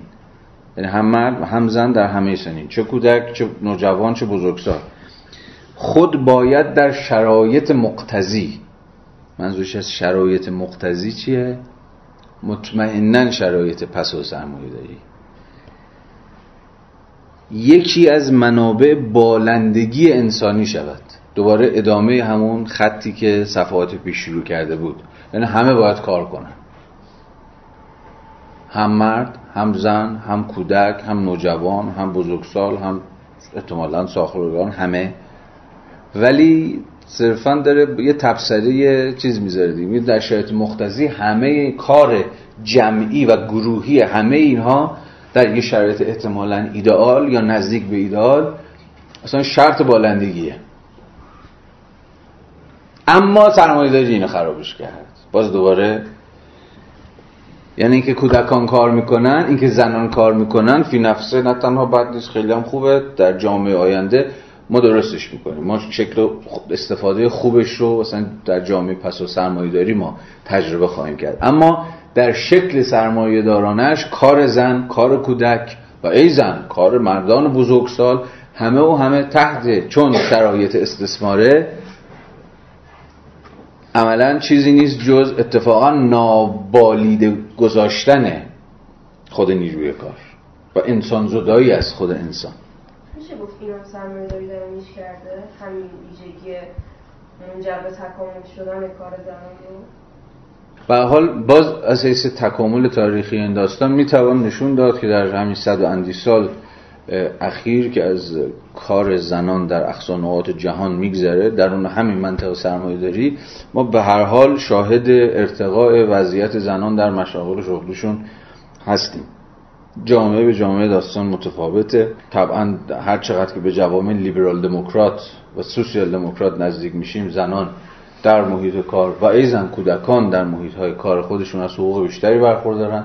همون بحث سطح دستمزد یا اختلاف سطح دستمزد که صحبتش کردیم کمتر خواهد بود. یعنی نشون دادن این که حدی از برابری جنسیتی هم انگار در اون سرمایه‌داری قابل حصول هست. نه یه جور برابری جنسیتی محض ولی دست کم تا حدی میشه این برابری جنسیتی رو هم درون خود سرمایه‌داری هم بهش نزدیک شد. زنی زنان تا یه حدیش به خاطر همین نیروی کار تبدیلشون به نیروی کار بود که توی همین نظام سرمایه‌داری شکل گرفت و نهایتا هم منجر به یه نوعی از تکامل شد. تکامل همین مطمئنا این حالا اون چیزی که تو اسمشو گذاشتی قدرت چانه زنی بذار اینجوری از بذار سوال کلیتر کنیم. چی شد که قدرت زنان بیش زیاد شد؟ چی شد که زنان قدرت پیدا کردن که حرف بزنن که از خودشون حرف بزنن که از مطالبات و منافعشون بگن؟ این قدرت یابی زنان رو چجوری باید توضیح داد؟ تا چه حد این قدرت یابی زنان مثلا نتیجه سهیم شدن آنان در فرایند تولیده؟ یا بگو در فرایندهای کاره.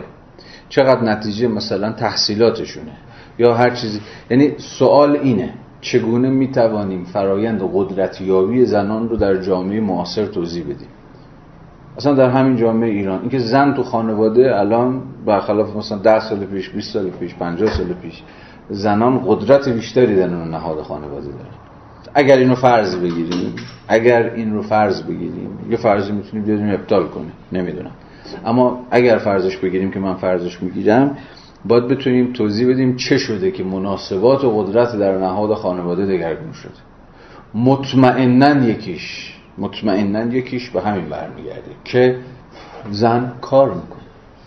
یکی می‌تونه آره خیلی ساده دیگه دستش تو جیبشه دیگه. آخه دستش تو جیبش باشه می‌تونه مثلا چه می‌دونم دعوا اگر به چیز کار بالا گرفت بزنه در ماتت مثلا شوهره بگه خدا بس من رفتم اصلا این آمار بالای طلاق رو شما نمی‌تونید توضیح بدید اگر نتونید از قدرت یابی اقتصادی زنان حرف بزنید. چون معلومه یه وقتی هنوز دستش جیب شوهرش و مثلا باباش باشه اصلا طلاق نمی‌گیره یا نمی‌تونه طلاق بگیره یا میسوزه و می‌سازه از این دریوری خب این, این سوختن و ساختن نه فقط نتیجه یه چیزی مثل کلیشه فرهنگی که نیست که. که مثلا ارزشه که زن مثلا با رخت سفید بیاد با رخت سفید بره. بله این یه یه کلیشه فرهنگی هم هست. ولی اینکه این کلیشه نمیشکنه اینکه این فرهنگ نمیشکنه مطمئنا نتیجه فرودستی زنان در مناسبات و قدرت در نهاد خانواده است که تا حد زیادی قابل توضیح هست با وابستگی اقتصادیش اصلا برو برگرد نداره. برو برگرد نداره. حالا کسرت دیگری از عوامل هم این وسط موثرن که به جای خود. به به نظرم خط تحلیل مارکس جذابه. مستقل از نتایجی که داره می‌گیره خط تحلیلش اینه دیگه. آقا تغییر بافت خانواده بافت به معنای مناسبات بین اعضای خانواده دو جنس با گروه های سنی متفاوت. در گروه توضیح دگرگونی ها در شیوه تولیده. اگه می‌خواد بدونی چرا مثلا ما از قول خودش از خانواده مسیحی ژرمانیک یعنی یه خانواده پدر سالار هسته مثلا عبور کردیم یا داریم عبور می‌کنیم یا هر چیزی شبیه این اینو نمی‌تونیم توضیح بدی جز اینکه توضیح بدی که آقا زنان دارن کار می‌کنن. زنان هم درگیر فرایندهای تولید شدن. اما ماجرای زنان مطمئنا پیچیده داره چون هم درگیر نظام کارخونه هم درگیر نظام پدرسالارانه خانواده یعنی هم کارفرما هم شوهر مثلا. یا پدر یا هر کوفتی دیگه. زنان باید در دو جبهه بجنگن. هم با اقتدار خانواده هم با اقتدار مثلا کارگاه کارخونه دفتر چه برای همینه که به نظر به نظر که نه حتما سوژه زنانه سوژه رادیکالیه. یا به تعبیر نمی‌تونه رادیکال نباشه اونم تازه به طریق اولا در جامعه پدر سالار تئوکراتیکی مثل جامعه ما. به طریق اولا. انقلاب آینده نمی‌تونه انقلاب نمیانی لزوما. خیابانیش. نمی‌تونه انقلاب زنانه نباشه. یعنی یا انقلاب زنانه است یا انقلاب نیست اصلا. هیچ دوباره به باز تولید خیلی از مناسبات اقتدارگرایانه دامن می‌زنه. جمهوری اسلامی یه مسئله داشته باشه اون مسئلهش مسئله زن. اگر یک مسئله فقط داشته باشه هزاران مسئله داره بله ولی مسئله زنه. و اینم نمی‌تونه حل کنه. تحت هیچ شرایطی نمی‌تونه حلش بکنه. اینکه اینا یه روزی باج میدن و یه روزی عقب می‌کشن و مثلا ول می‌کنن که اون برا نگه این دریوری های تحلیل دوزاری که وجود داره به نظر من ناشی از نشناختن ماهیت اسلامگرایی حالا شیعی و سنیش خیلی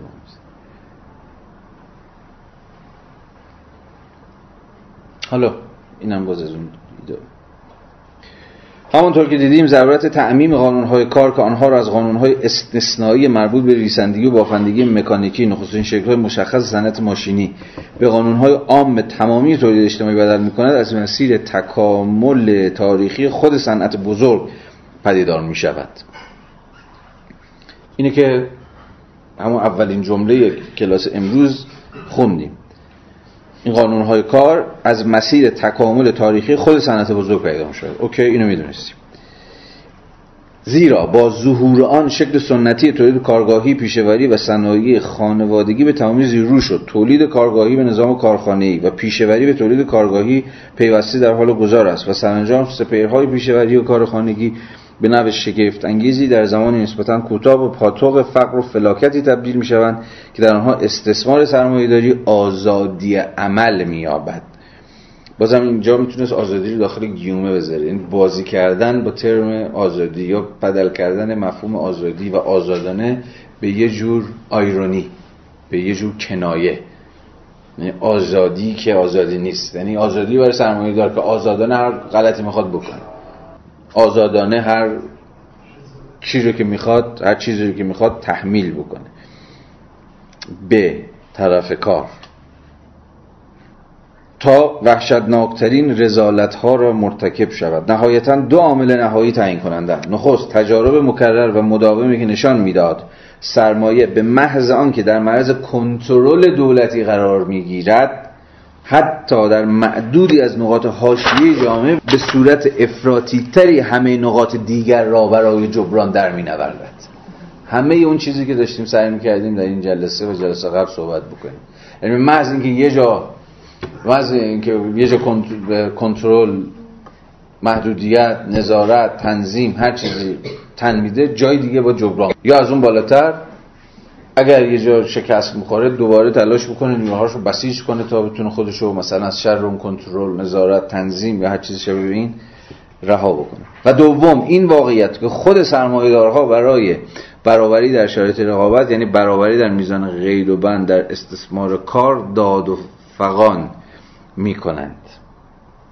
خب از اینجا به بعد مارکس جا به جا ارجاع میده به قوانین کار انگلستان و محدودیت هایی که این قوانین کار در حوزه های مختلف در صنایع مختلف پیش پای کارفرمایان گذاشتن. مثلا در صفحه 509 راجع به اشتغال پسران ده ساله و بیشتر در معادن صحبت می‌کنه. شرایط آموزش حین کارشون رو ازش بحث می‌کنه. در صفحه 511 استخدام زنان چون کاملا ارجاعات تاریخی مشخص به قوانین انگلستان داره برای بحث ما حیاتی نیست. و عملا ارجاع به انواع و اقسام کنترل ها و نظارت هایی که ویژه در حوزه صنایع معدنی قابل پیگیری. خب عملا می‌تونیم این فصل رو با این وصاف تمام شده فرض بکنیم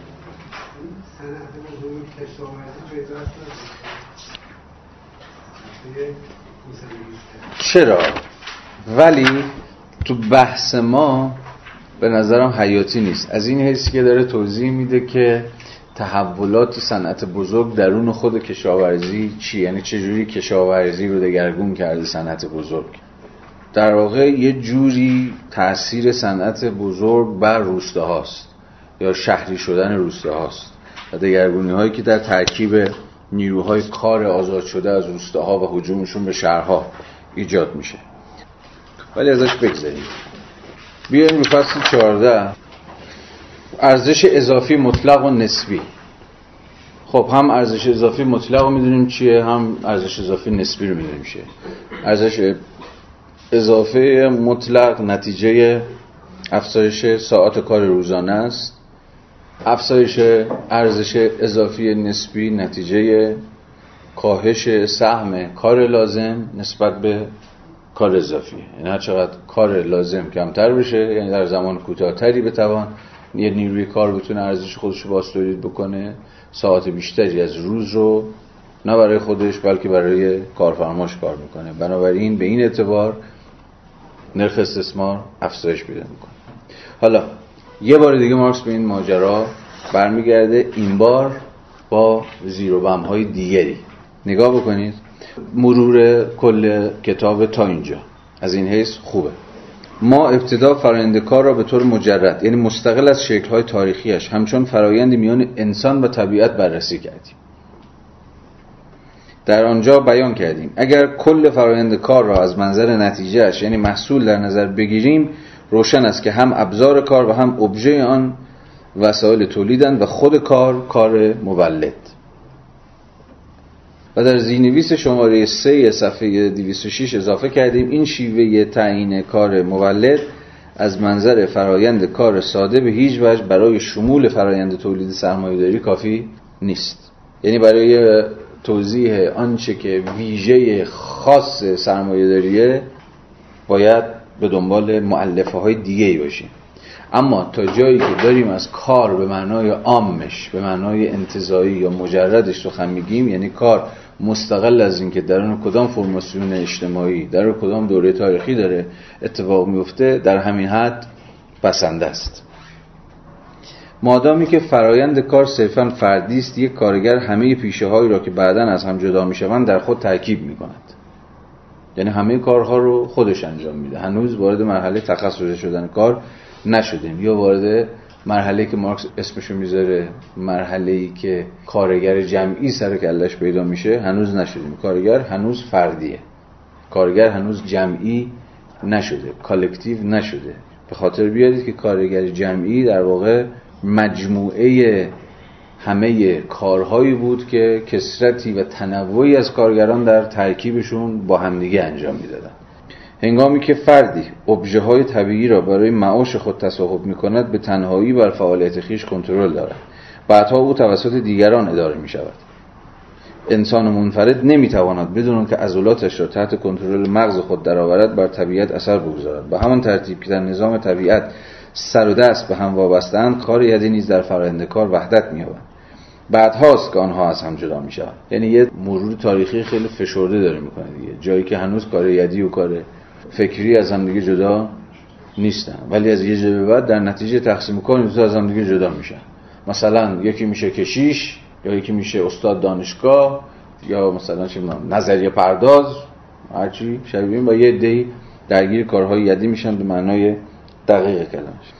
بعد هاست که آنها از هم جدا میشن و این جدایی به تضادی خسمانه تبدیل می‌شود.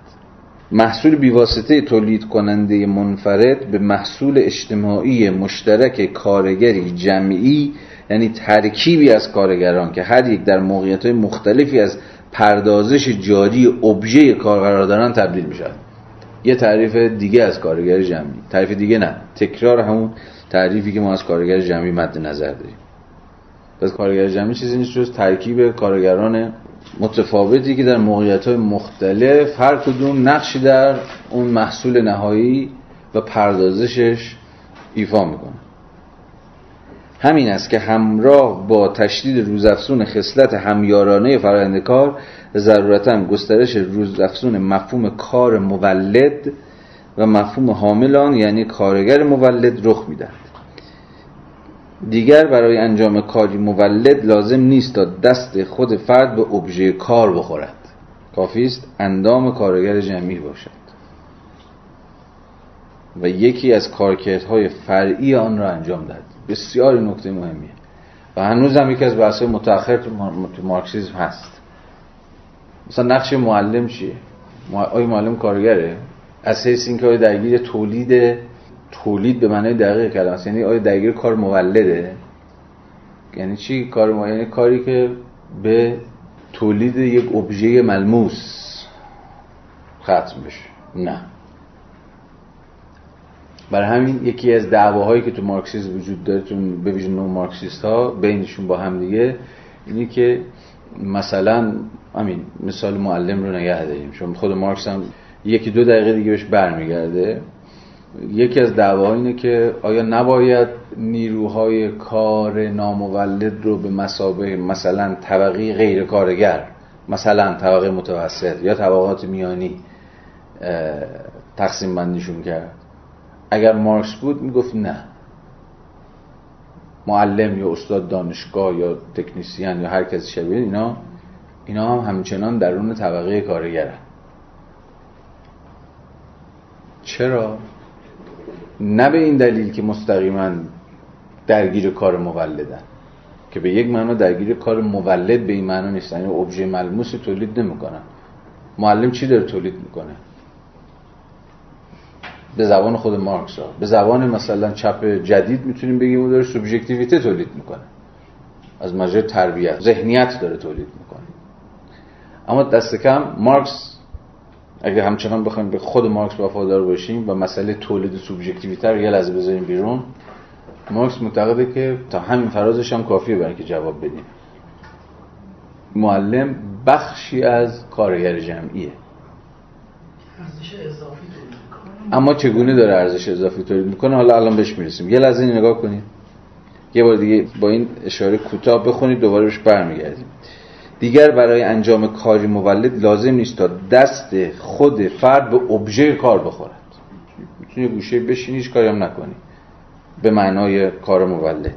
کافی است اندام کارگر جمعی باشد و یکی از کارکردهای فرعی آن را انجام بدهد. همین هم برای کارگر مولد بودن و درگیر کار مولد شدن کافیه. انگار. تعریف یاد شده و اولیه از کار مولد از ماهیت خود تولید مادی مشتق می شود. تولید مادی دقیقا منظور همون تولید دقیقا ابژه ملموس. یعنی کالا. باز به همون معنای مارکسی کلمش که واجد یک جسمانیت مشخصه. واجد یک ملموسیت یا انزمامیت مشخص. برای همینه که مارکس میگه تعریف یاد شده و اولیه از کار مولد از ماهیت خود تولید مادی مشتق می شود و در خصوص کارگر جمعی به عنوان یک کلیت هم صادق است. اما برای هر یک از اعضایان به صورت انفرادی به قدرت خود باقی نمی اینجاست. پیچ ما اینجاست. یعنی اون معلم بگید و معلمان بگید بذار این فرازش هم بخونیم یه ذره روشن‌تر میشه. مثلا خیلی برای من حیرت انگیزه که این فصل 14 که نظرم برخلاف فصل 15 و 16 که مکررگوییه واقعا تو اونجا مارکسی حرف جدیدی نزده فصل 14 به رغم اینکه جنبندیه می‌بینید خودش مثلا به خود فلان صفحه همین جلدیه کاپیتال ارجمه اما پر از نکات جدیده. و یکی از نکات که تعجب من رو چون گفتم برمیانگیزه اینه که عموما رفقای مارکسیست ما در این تفسیر کاپیت از فرازهای به نظرم استراتژیک فصل 14 عبور کرده مثلا خود هاروی تقریبا فصل 14 رو سنبل می‌کنه. مثلا 14 و 15 و 16 رو که هیچ یا علیه سیستم علی اصغری رد میشه از روش. ولی به نظر بسیار فراز مهمیه و مجموعی از بحثایی که و پرابلم هایی که هنوز مارکسیستا درگیرشن دارن تو سر هم دیگه می‌زنن به طرز خلاقانی تو فصل 14 هست. و از این خیلی فصل فشرده ایه نگاه بکنید الان. با این همه مفهوم کار مولد محدودتر هم می شود تولید سرمایه داری صرفا تولید کالا نیست بلکه ماهیتا تولید ارزش اضافی است. کارگر برای خود تولید نمی کند بلکه برای سرمایه تولید می کند برای این دیگر کافی نیست فقط تولید کند. او باید ارزش اضافی تولید کند. فقط کارگری مولد است که برای سرمایه‌دار ارزش اضافی تولید می کند یا به بیان دیگر در خود ارزش افزایی سرمایه نقش داشته باشد. اگر بتوان نمونی از خارج از سپهر تولید مادی آورد می‌توان گفت هنگامی آموزگار. آه همین مثال ما. نگاه کنید. کارگری مولد است که علاوه بر کار کردن روی کله دانش آموزان یعنی همون چیزی که بعدها تو سنت های نو مارکسیسی اسمش شد تولید سوبژکتیویته که بسیار بحث مهمیه. همون سطح کار غیر مادی معلمانه. معلمان هم دارن کار می‌کنن کارشون غیر مادیه. غیر مادیه نه معنی که غیر مولده. اتفاقا مولده اما اون چیزی که تولید می‌کنن سوبژکتیویته است. خب این یه بحثه. مارکسیست ها روی این میپره. اینو بستش نمیده. اینو بعدا نو مارکسیست ها بست میدن. گرامشی آلتوسر حتی فوکو اونایی که توجه خودشون رو صرف همین می‌کنن. که سوبژکتیویته چجوری تولید میشه؟ مثلا نقش مدارس چیه در تولید سوبژکت؟ این بحثو به رغم اینکه می‌تونیم همینجا بستش بدیم یه لحظه بذارید کنار چون غیر مارکسیه. دست کم در اینجا. حالا ببینید چجوری مارکس کارگر مولد بودن معلمان رو نتیجه می‌گیره؟ نه از حیث تولید سوبژکتیو بلکه از حیث ارزش افزوده. اما باز خود ارزش افزوده کجا؟ می توان گفت هنگامی آموزگار کارگری مولد است که علاوه بر کار کردن روی کله دانش آموزان باید برای ثروتمند کردن صاحب مدرسه جان بکند. آقا این بحث جون میده برای این بحث های متأخری که حول کالای سازی و سازی مدارس و این بازی ها در جریان. جالبه مارکس اینجور میگه معلم هم کارگر مولده. به این معنا. چون داره ارزش اضافی تولید می‌کنه. یعنی غیر از دستمزدی که داره می‌گیره صاحب مدرسه سرمایه گذاران مدرسه چی هن اینا؟ کی هن؟ یه ارزش اضافی هم داره تولید می‌کنه. یعنی یه دستمزدی می‌گیره متناسب با ارزش خودش یا یه بیشتر از ارزش خودش یعنی بیشتر از اون مقداری که نیاز داره برای بقا برای باز خودش. ولی بخش وسیعتری رو عملا داره بخش وسیعتری از این داره به صاحب مدرسه یا سرمایه گذار مدرسه یا هیئت امنای مدرسه. از کار خانگی هم کار شوهر چون دقیقا کار خانگی هم میشه با این مختصات برسه که چون کار خانگی هم باز هم تربیت هم تولید سوبژکتیویته است. تربیت فرزندان. اتفاقا مولده یعنی چیزی داره تولید. آدم داره می‌سازه. هم از مج... زبان مارکس مولده ولی از زبان اقتصاد سیاسی مولده چون تولید ارزش اضافی نمی‌کنه. اقتصاد سیاسی میگه که کاری مولده از سازنده است که بتونه تولید ارزش اضافی کنه. نه تولید کنه کار رو تولید کنه بلکه تولید ارزش اضافی کنه. بله. آره حالا همین رو راجع کار خانگی هم می‌شود. با ملاحظاتی اعمال کرد. اگه فرضاً یه خانواده رو یه خانواده در نظر بگیریم که حالا مثلا شوهر خانواده با استفاده از اون میزان کاری که اون زن توی خونه داره انجام میده داره یه پول سیو می‌کنه که باش کار را به این ترتیب کار نداره می‌تونه ارزش اضافه تولید کنه ولی لزوما به نظر اینجوری نیست. لزوما حتما کارخونگی ارزش اضافه تولید نمی‌کنه درست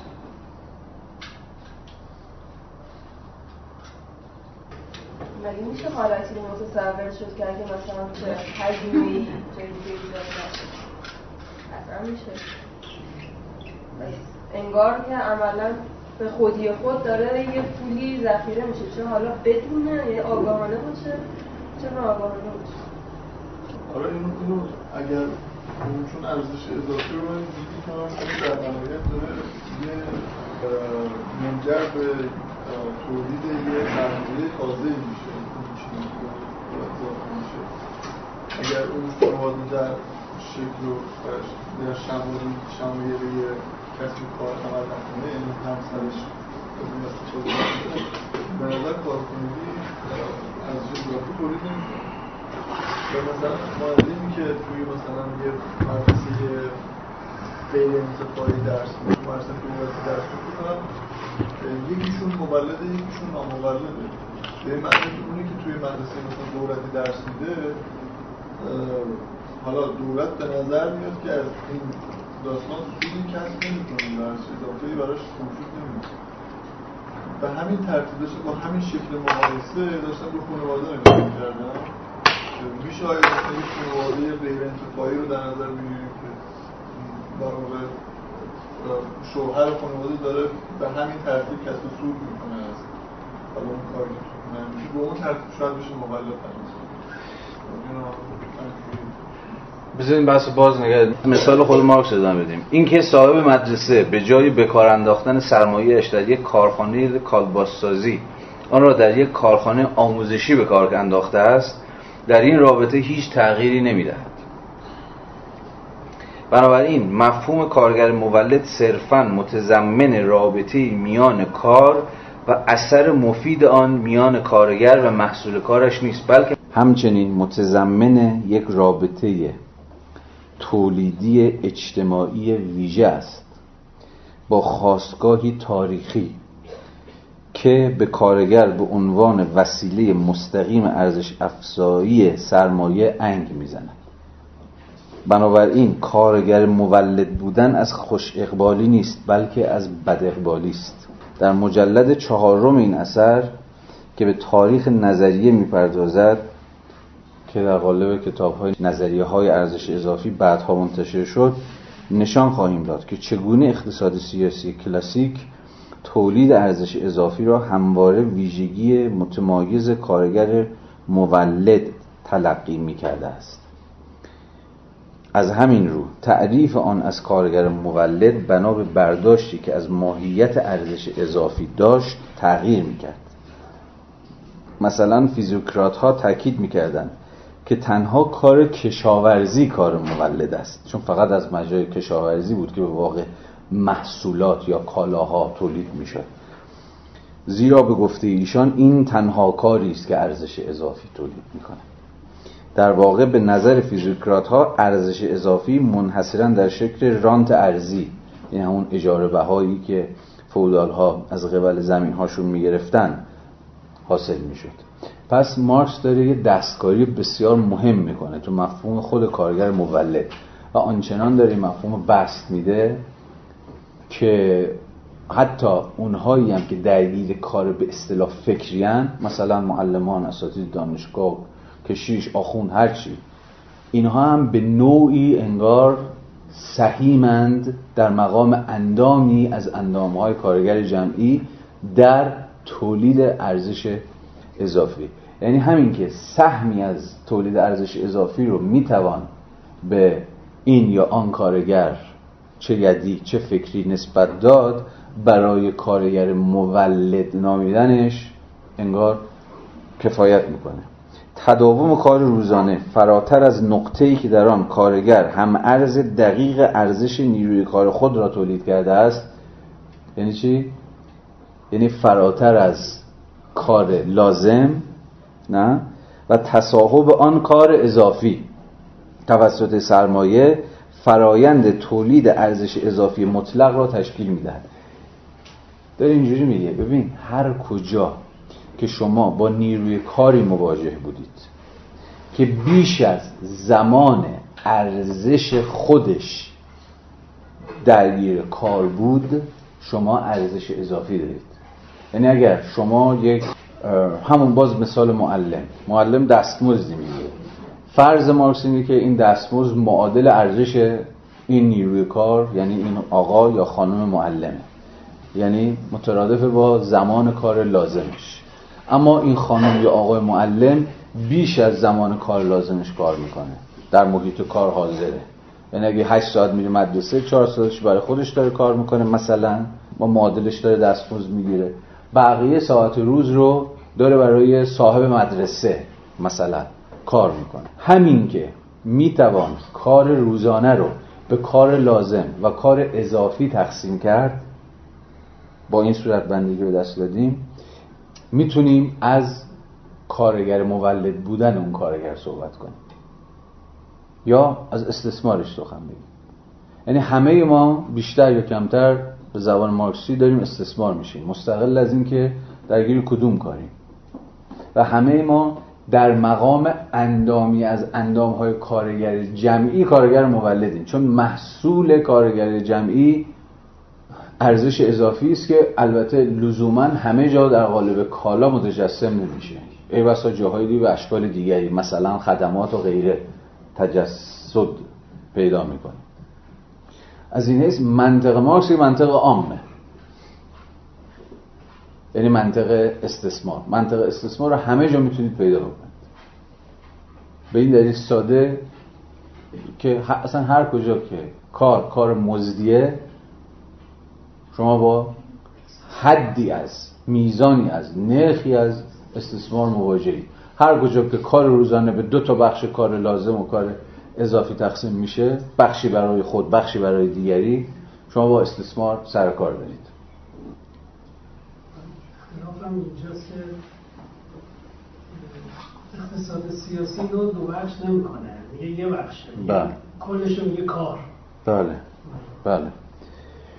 این فرایند بنیاد عام نظام سرمایهداری و نقطه آغاز تولید ارزش اضافی پی می افکند مقوله اخیر مفتنی بر این فرض است که کار روزانه پیشا پیش به دو بخش تقسیم می شود همون چیزی که گفتیم حالا به زبان خود ما است.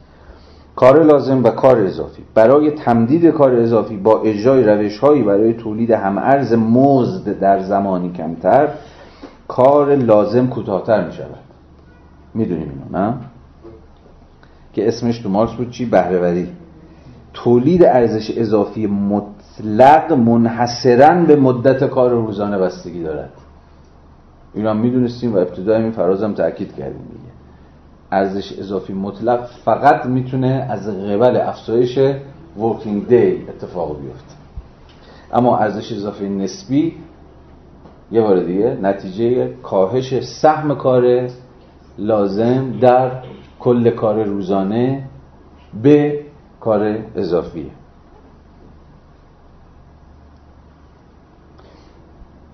در حالی که تولید ارزش اضافی نسبی فرایندهای فنی کار و گروه بندی را که جامعه به آنها تقسیم می شود کاملا متحول می کند بنابراین ارزش اضافی نسبی مستلزم وجود یک شیوه تولید دقیقا سرمایه است.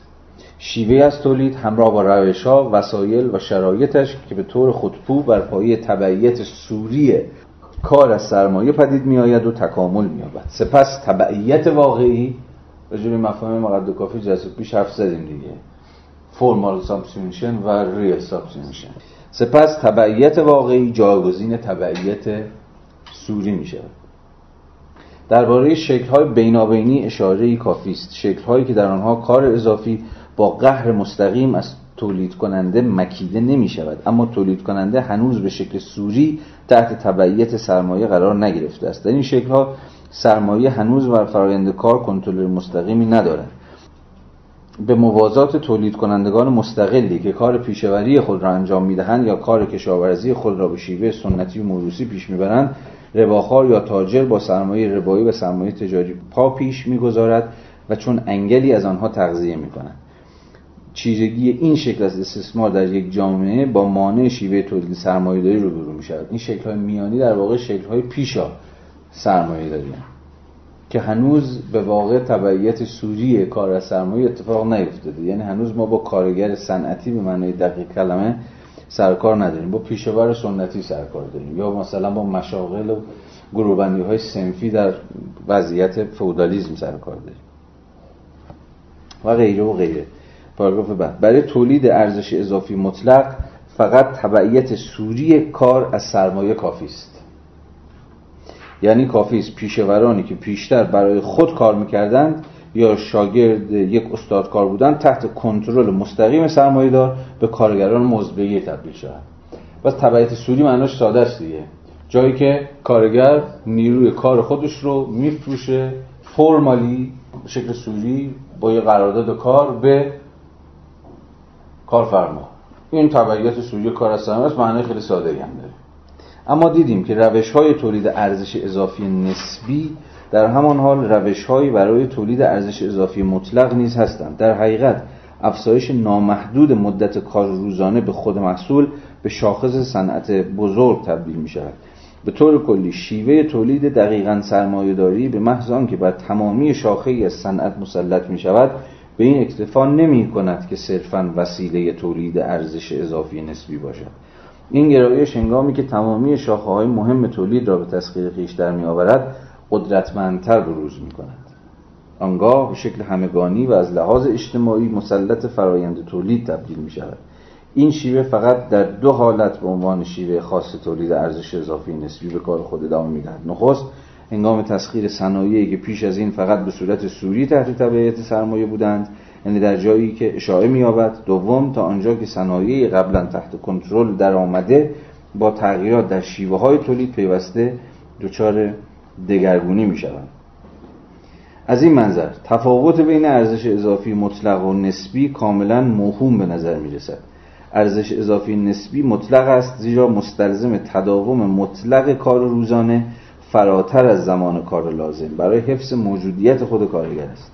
ارزش اضافی مطلق نسبی است زیرا مستلزم درجه از رشد بهرهوری کار است که امکان می‌دهد مدت کار لازم فقط به کسری از کار روزانه محدود شود. اما اگر تغییرات ارزش اضافی را به دقت در نظر بگیریم این یکسانی ظاهری ناپدید می شود با تثبیت شیوه تولید سرمایه‌داری و تبدیل آن به شیوه عام تولید تفاوت بین ارزش اضافی مطلق و نسبی زمانی بارز می شود که مسئله افزایش نرخ ارزش اضافی مطرح شده باشد.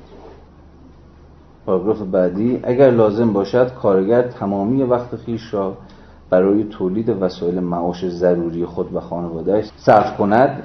دیگر زمانی برای او باقی نمیماند که کار پرداخت نشده ای برای دیگران انجام دهد. کارگر بدون دست یافتن به سطح معینی از بهرهوری چنین وقت آزادی در اختیار ندارد و بدون وقت آزاد کار اضافی وجود نخواهد داشت و در نتیجه سرمایه داری هم در کار نخواهد بود. چنانکه بردهدار یا ارباب فودالی و به عبارت دیگر هیچ طبقه مالکان ارزی بزرگی وجود نخواهد داشت.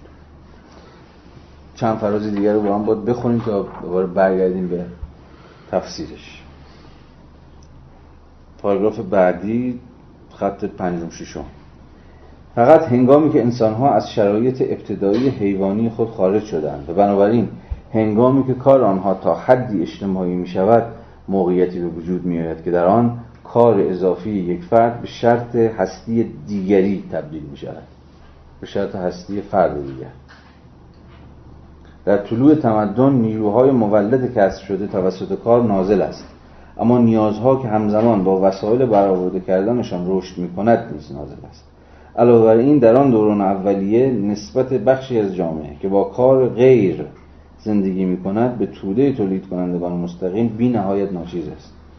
این نسبت با پیشرفت بهرهوری اجتماعی کار هم به طور مطلق و هم به طور نسبی افزایش پیدا می کند علاوه بر این رابطه سرمایه‌ای از بستری اقتصادی سر می آورد که خود محصول فرایند بلند مدت تکامل است.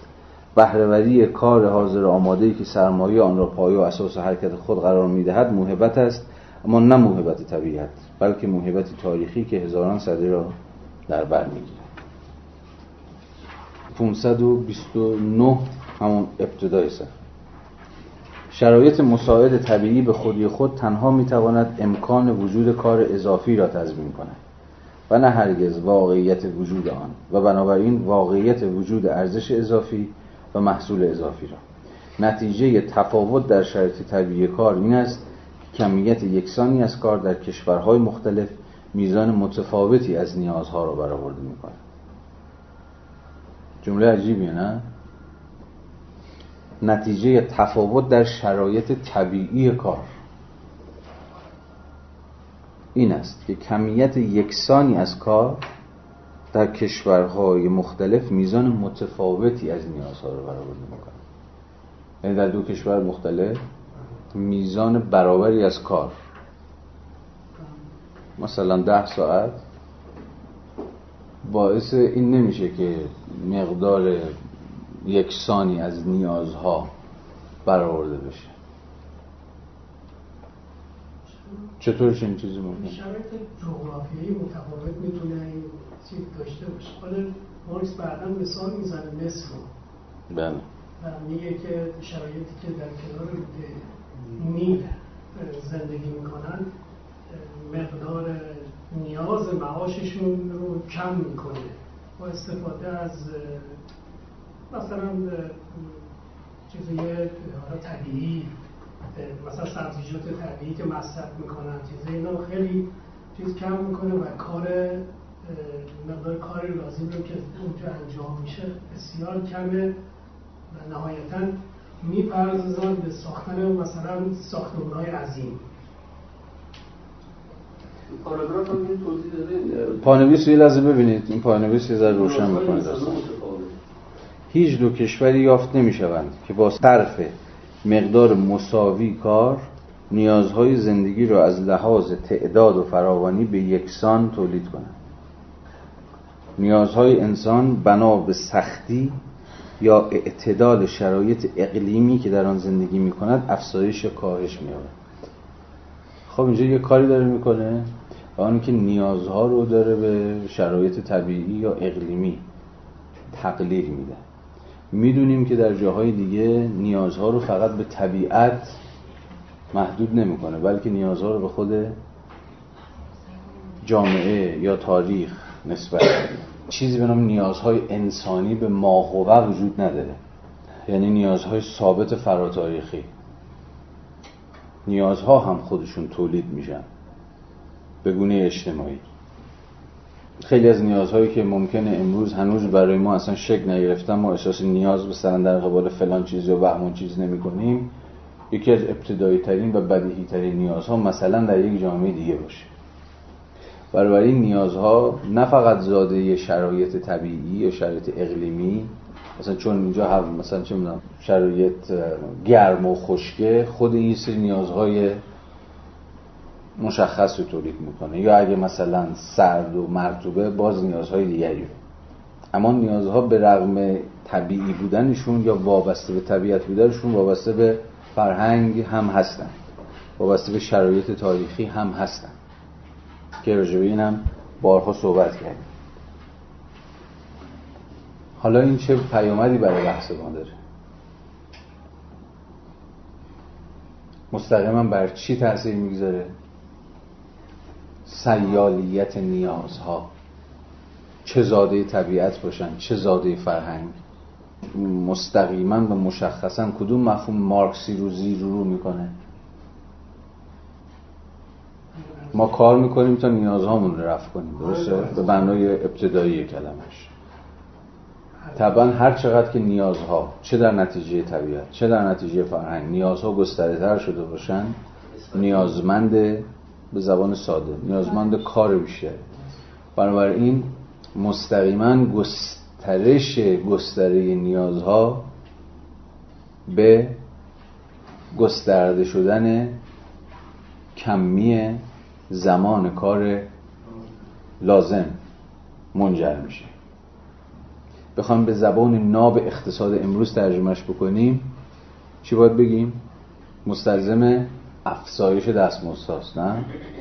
وقتی نیازها داره بیشتر میشه اون سبد معروف اون سبد خانوار پر نیازهای انسانی اون سبد هی داره پروپیمونتر میشه اون سبد داره سنگینتر میشه.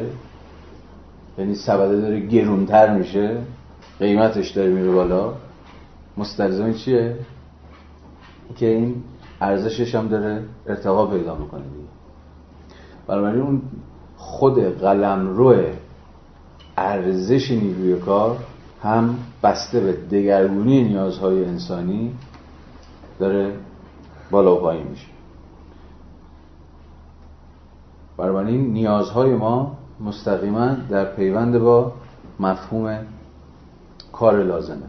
یعنی مقدار کاری که نسسریلی باید انجام بشه ضرورتا باید انجام بشه تا یه انسان بتونه نیازهای خودش رو رفع و رجوع بکنه. برای همین که مارکس میگه یک مقدار کار ثابت در دو کشور متفاوت یا در دو جامعه حالا چه واحد کشور باشه چه واحد هر چیزی شبیه به این باشه لزوما لزوما یک مقدار ثابت کار نیازهای یکسانی رو برآورده نمی‌کنه. چون خود نیازها متغیر روشن دیگه نسبت این دوتا. خود مارکس هم خیلی روشنتر از هر کسی دیگه اینو داره توضیح میده. نیازهای انسان بنا به سختی یا اعتدال شرایط اقلیمی که در آن زندگی می‌کنند افزایش یا کاهش مییابد. ما گفتیم که تاریخ و فرهنگ هم همین کار رو با نیازها می‌کنه. یا کاهش میده این سری نیازها رو ای بسا از موضوعیت میندازه این سری نیازهای جدید رو پیش می‌گذاره بنابراین نسبت کاری که ساکنان کشورهای مختلف ضرورتا موظفند انجام دهند. چرا ضرورتا؟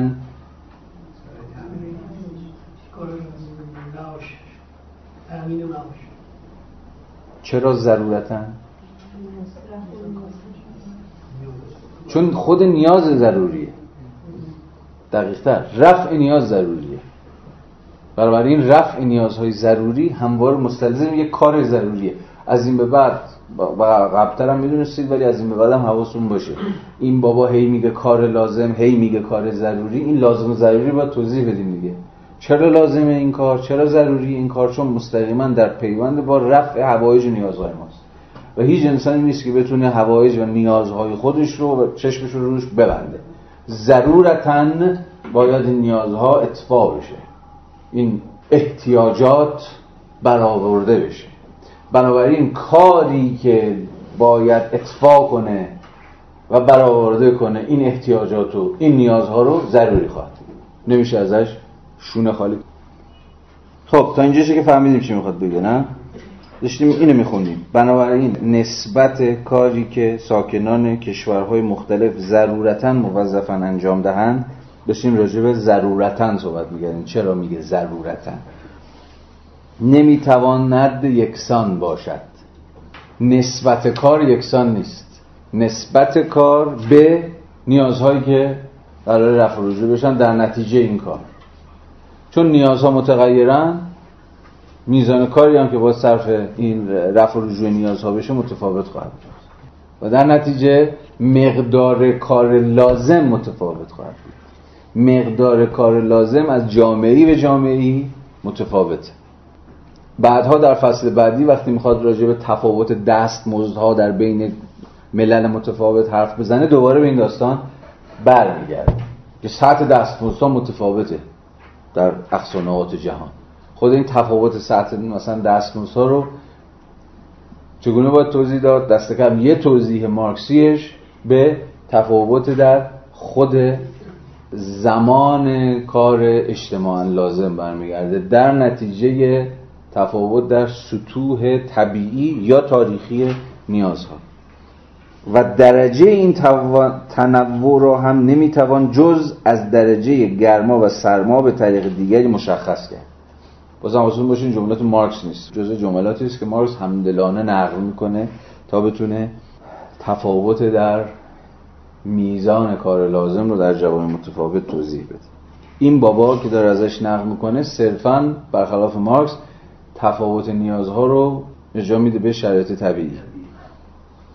بنابراین می‌توان به طور کلی چنین نتیجه گرفت که مقدار کاری که برای تامین معاش عده معینی از انسانها لازم است در نقاط سیر بیشترین و در نقاط گرمسیر کمترین مقدار است. یعنی مثلا در نقاط سردسیر اینا باید جون بکنن مثلا دهن خودشون سرویس کنن تا مثلا بتونن نیازهای خودشون رو برآورده کنن. در نقاط مثلا حالا گرمسیر می‌تونن لنگاشون بدن هوا و با کمترین مقدار کار نیازهای خودشون رو برآورده کنن. چون مثلا طبیعت باهاشون مهربونه. زیرا در مناطق سردسی نه تنها مردم پوشاک بیشتری نیاز دارند و تامین پوشاک بیشتر نیاز دارند کار بیشتر و کار سختتر و فلان و فلانه بلکه زمین نیز به کار زراعی بیشتری نیاز دارد. ولی اینجا می‌تونید اهمیت شرایط اقلیمی متفاوت بر مقدار کار لازم رو ببینید. برگردید به بالا.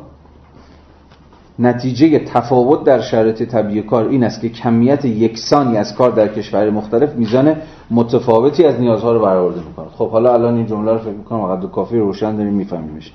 و در نتیجه با ثابت ماندن شرایط دیگر کمیت مدت کار لازم متفاوت خواهد بود. همون چیزی که بهش اشاره کرد.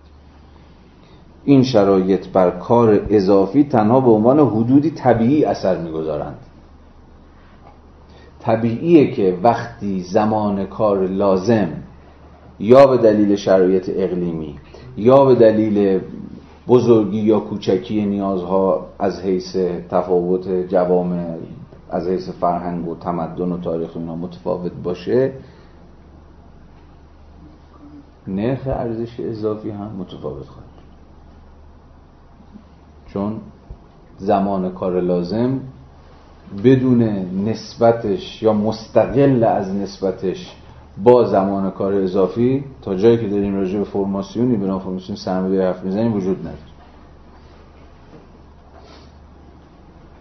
بر همینه که میگه این شرایط بر کار اضافی تنها به عنوان حدودی طبیعی اثر می‌گذارند.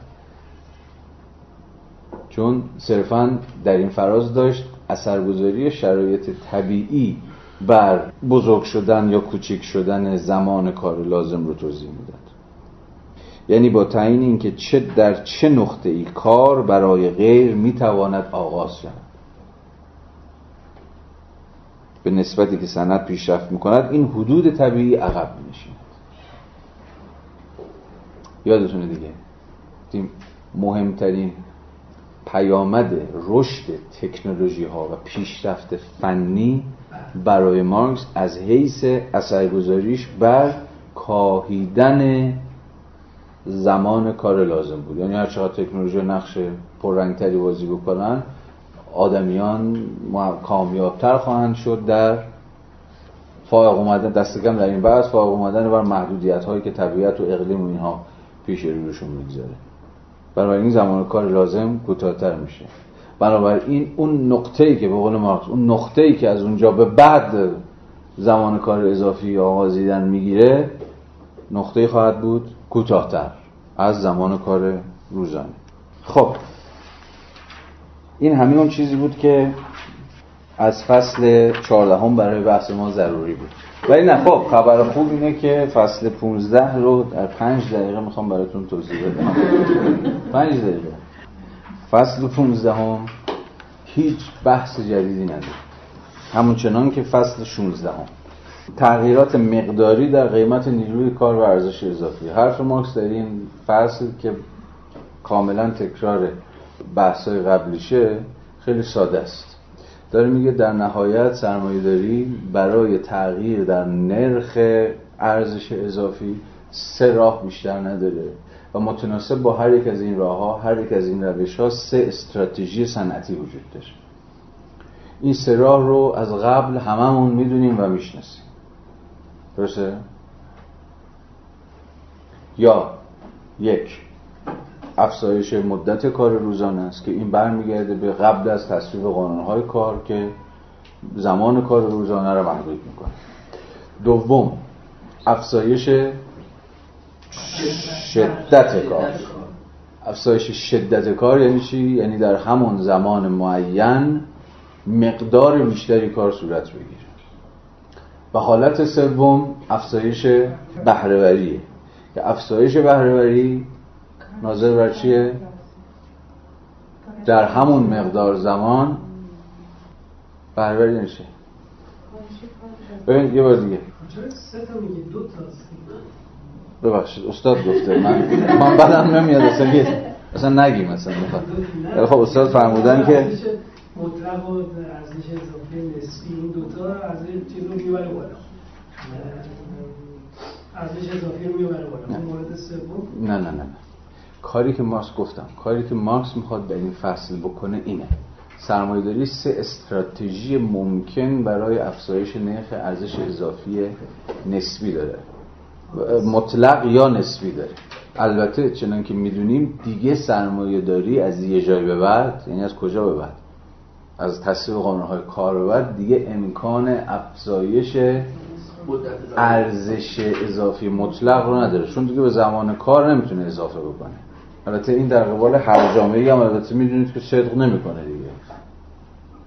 جاهایی که قانون کار شله یا لغزنده است یا بسیاری از واحدهای تولید مثلا کارگران رو بعد از زمان کار رسمی هم همچنان نگه میدارن و مثلا اضافه کار هم نمیدن می‌تونیم حدس بزنیم که اونجا همچنان امکان افزودن بر ارزش اضافی مطلق هم همچنان هنوز وجود داره.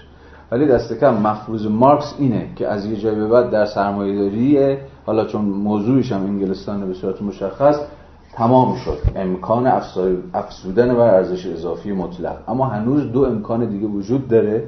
یعنی دو استراتژی ممکن دیگه که سرمایه‌داری بیشترین سرمایه گذاری داره روی این دوتا می‌کنه. یک شدت داره بیشتر می‌کنه که خود این افزایش شدت کار و دوم افزودن به بهرهوری کار هر دو مستلزم دگرگونی هایی در سازمان اجتماعی کار که باز هم جلسات پیش راجبش صحبت کردیم. تفاوت شدت کار افزایش شدت کار. و افزایش بهرهوری چیه؟ اینو باید روشن کنیم. شدت کار یعنی چی؟ زمان ثابت مقدار کار افزایش پیدا درسته؟ یعنی همون 8 ساعت کار می‌کنی چیزی هم تغییر نمی‌کنه. در مقدار زمان ثابت کار بیشتری صورت می‌گیره. اما بهرهوری چیه؟ چه فرقی داره با؟ خب تعریفش.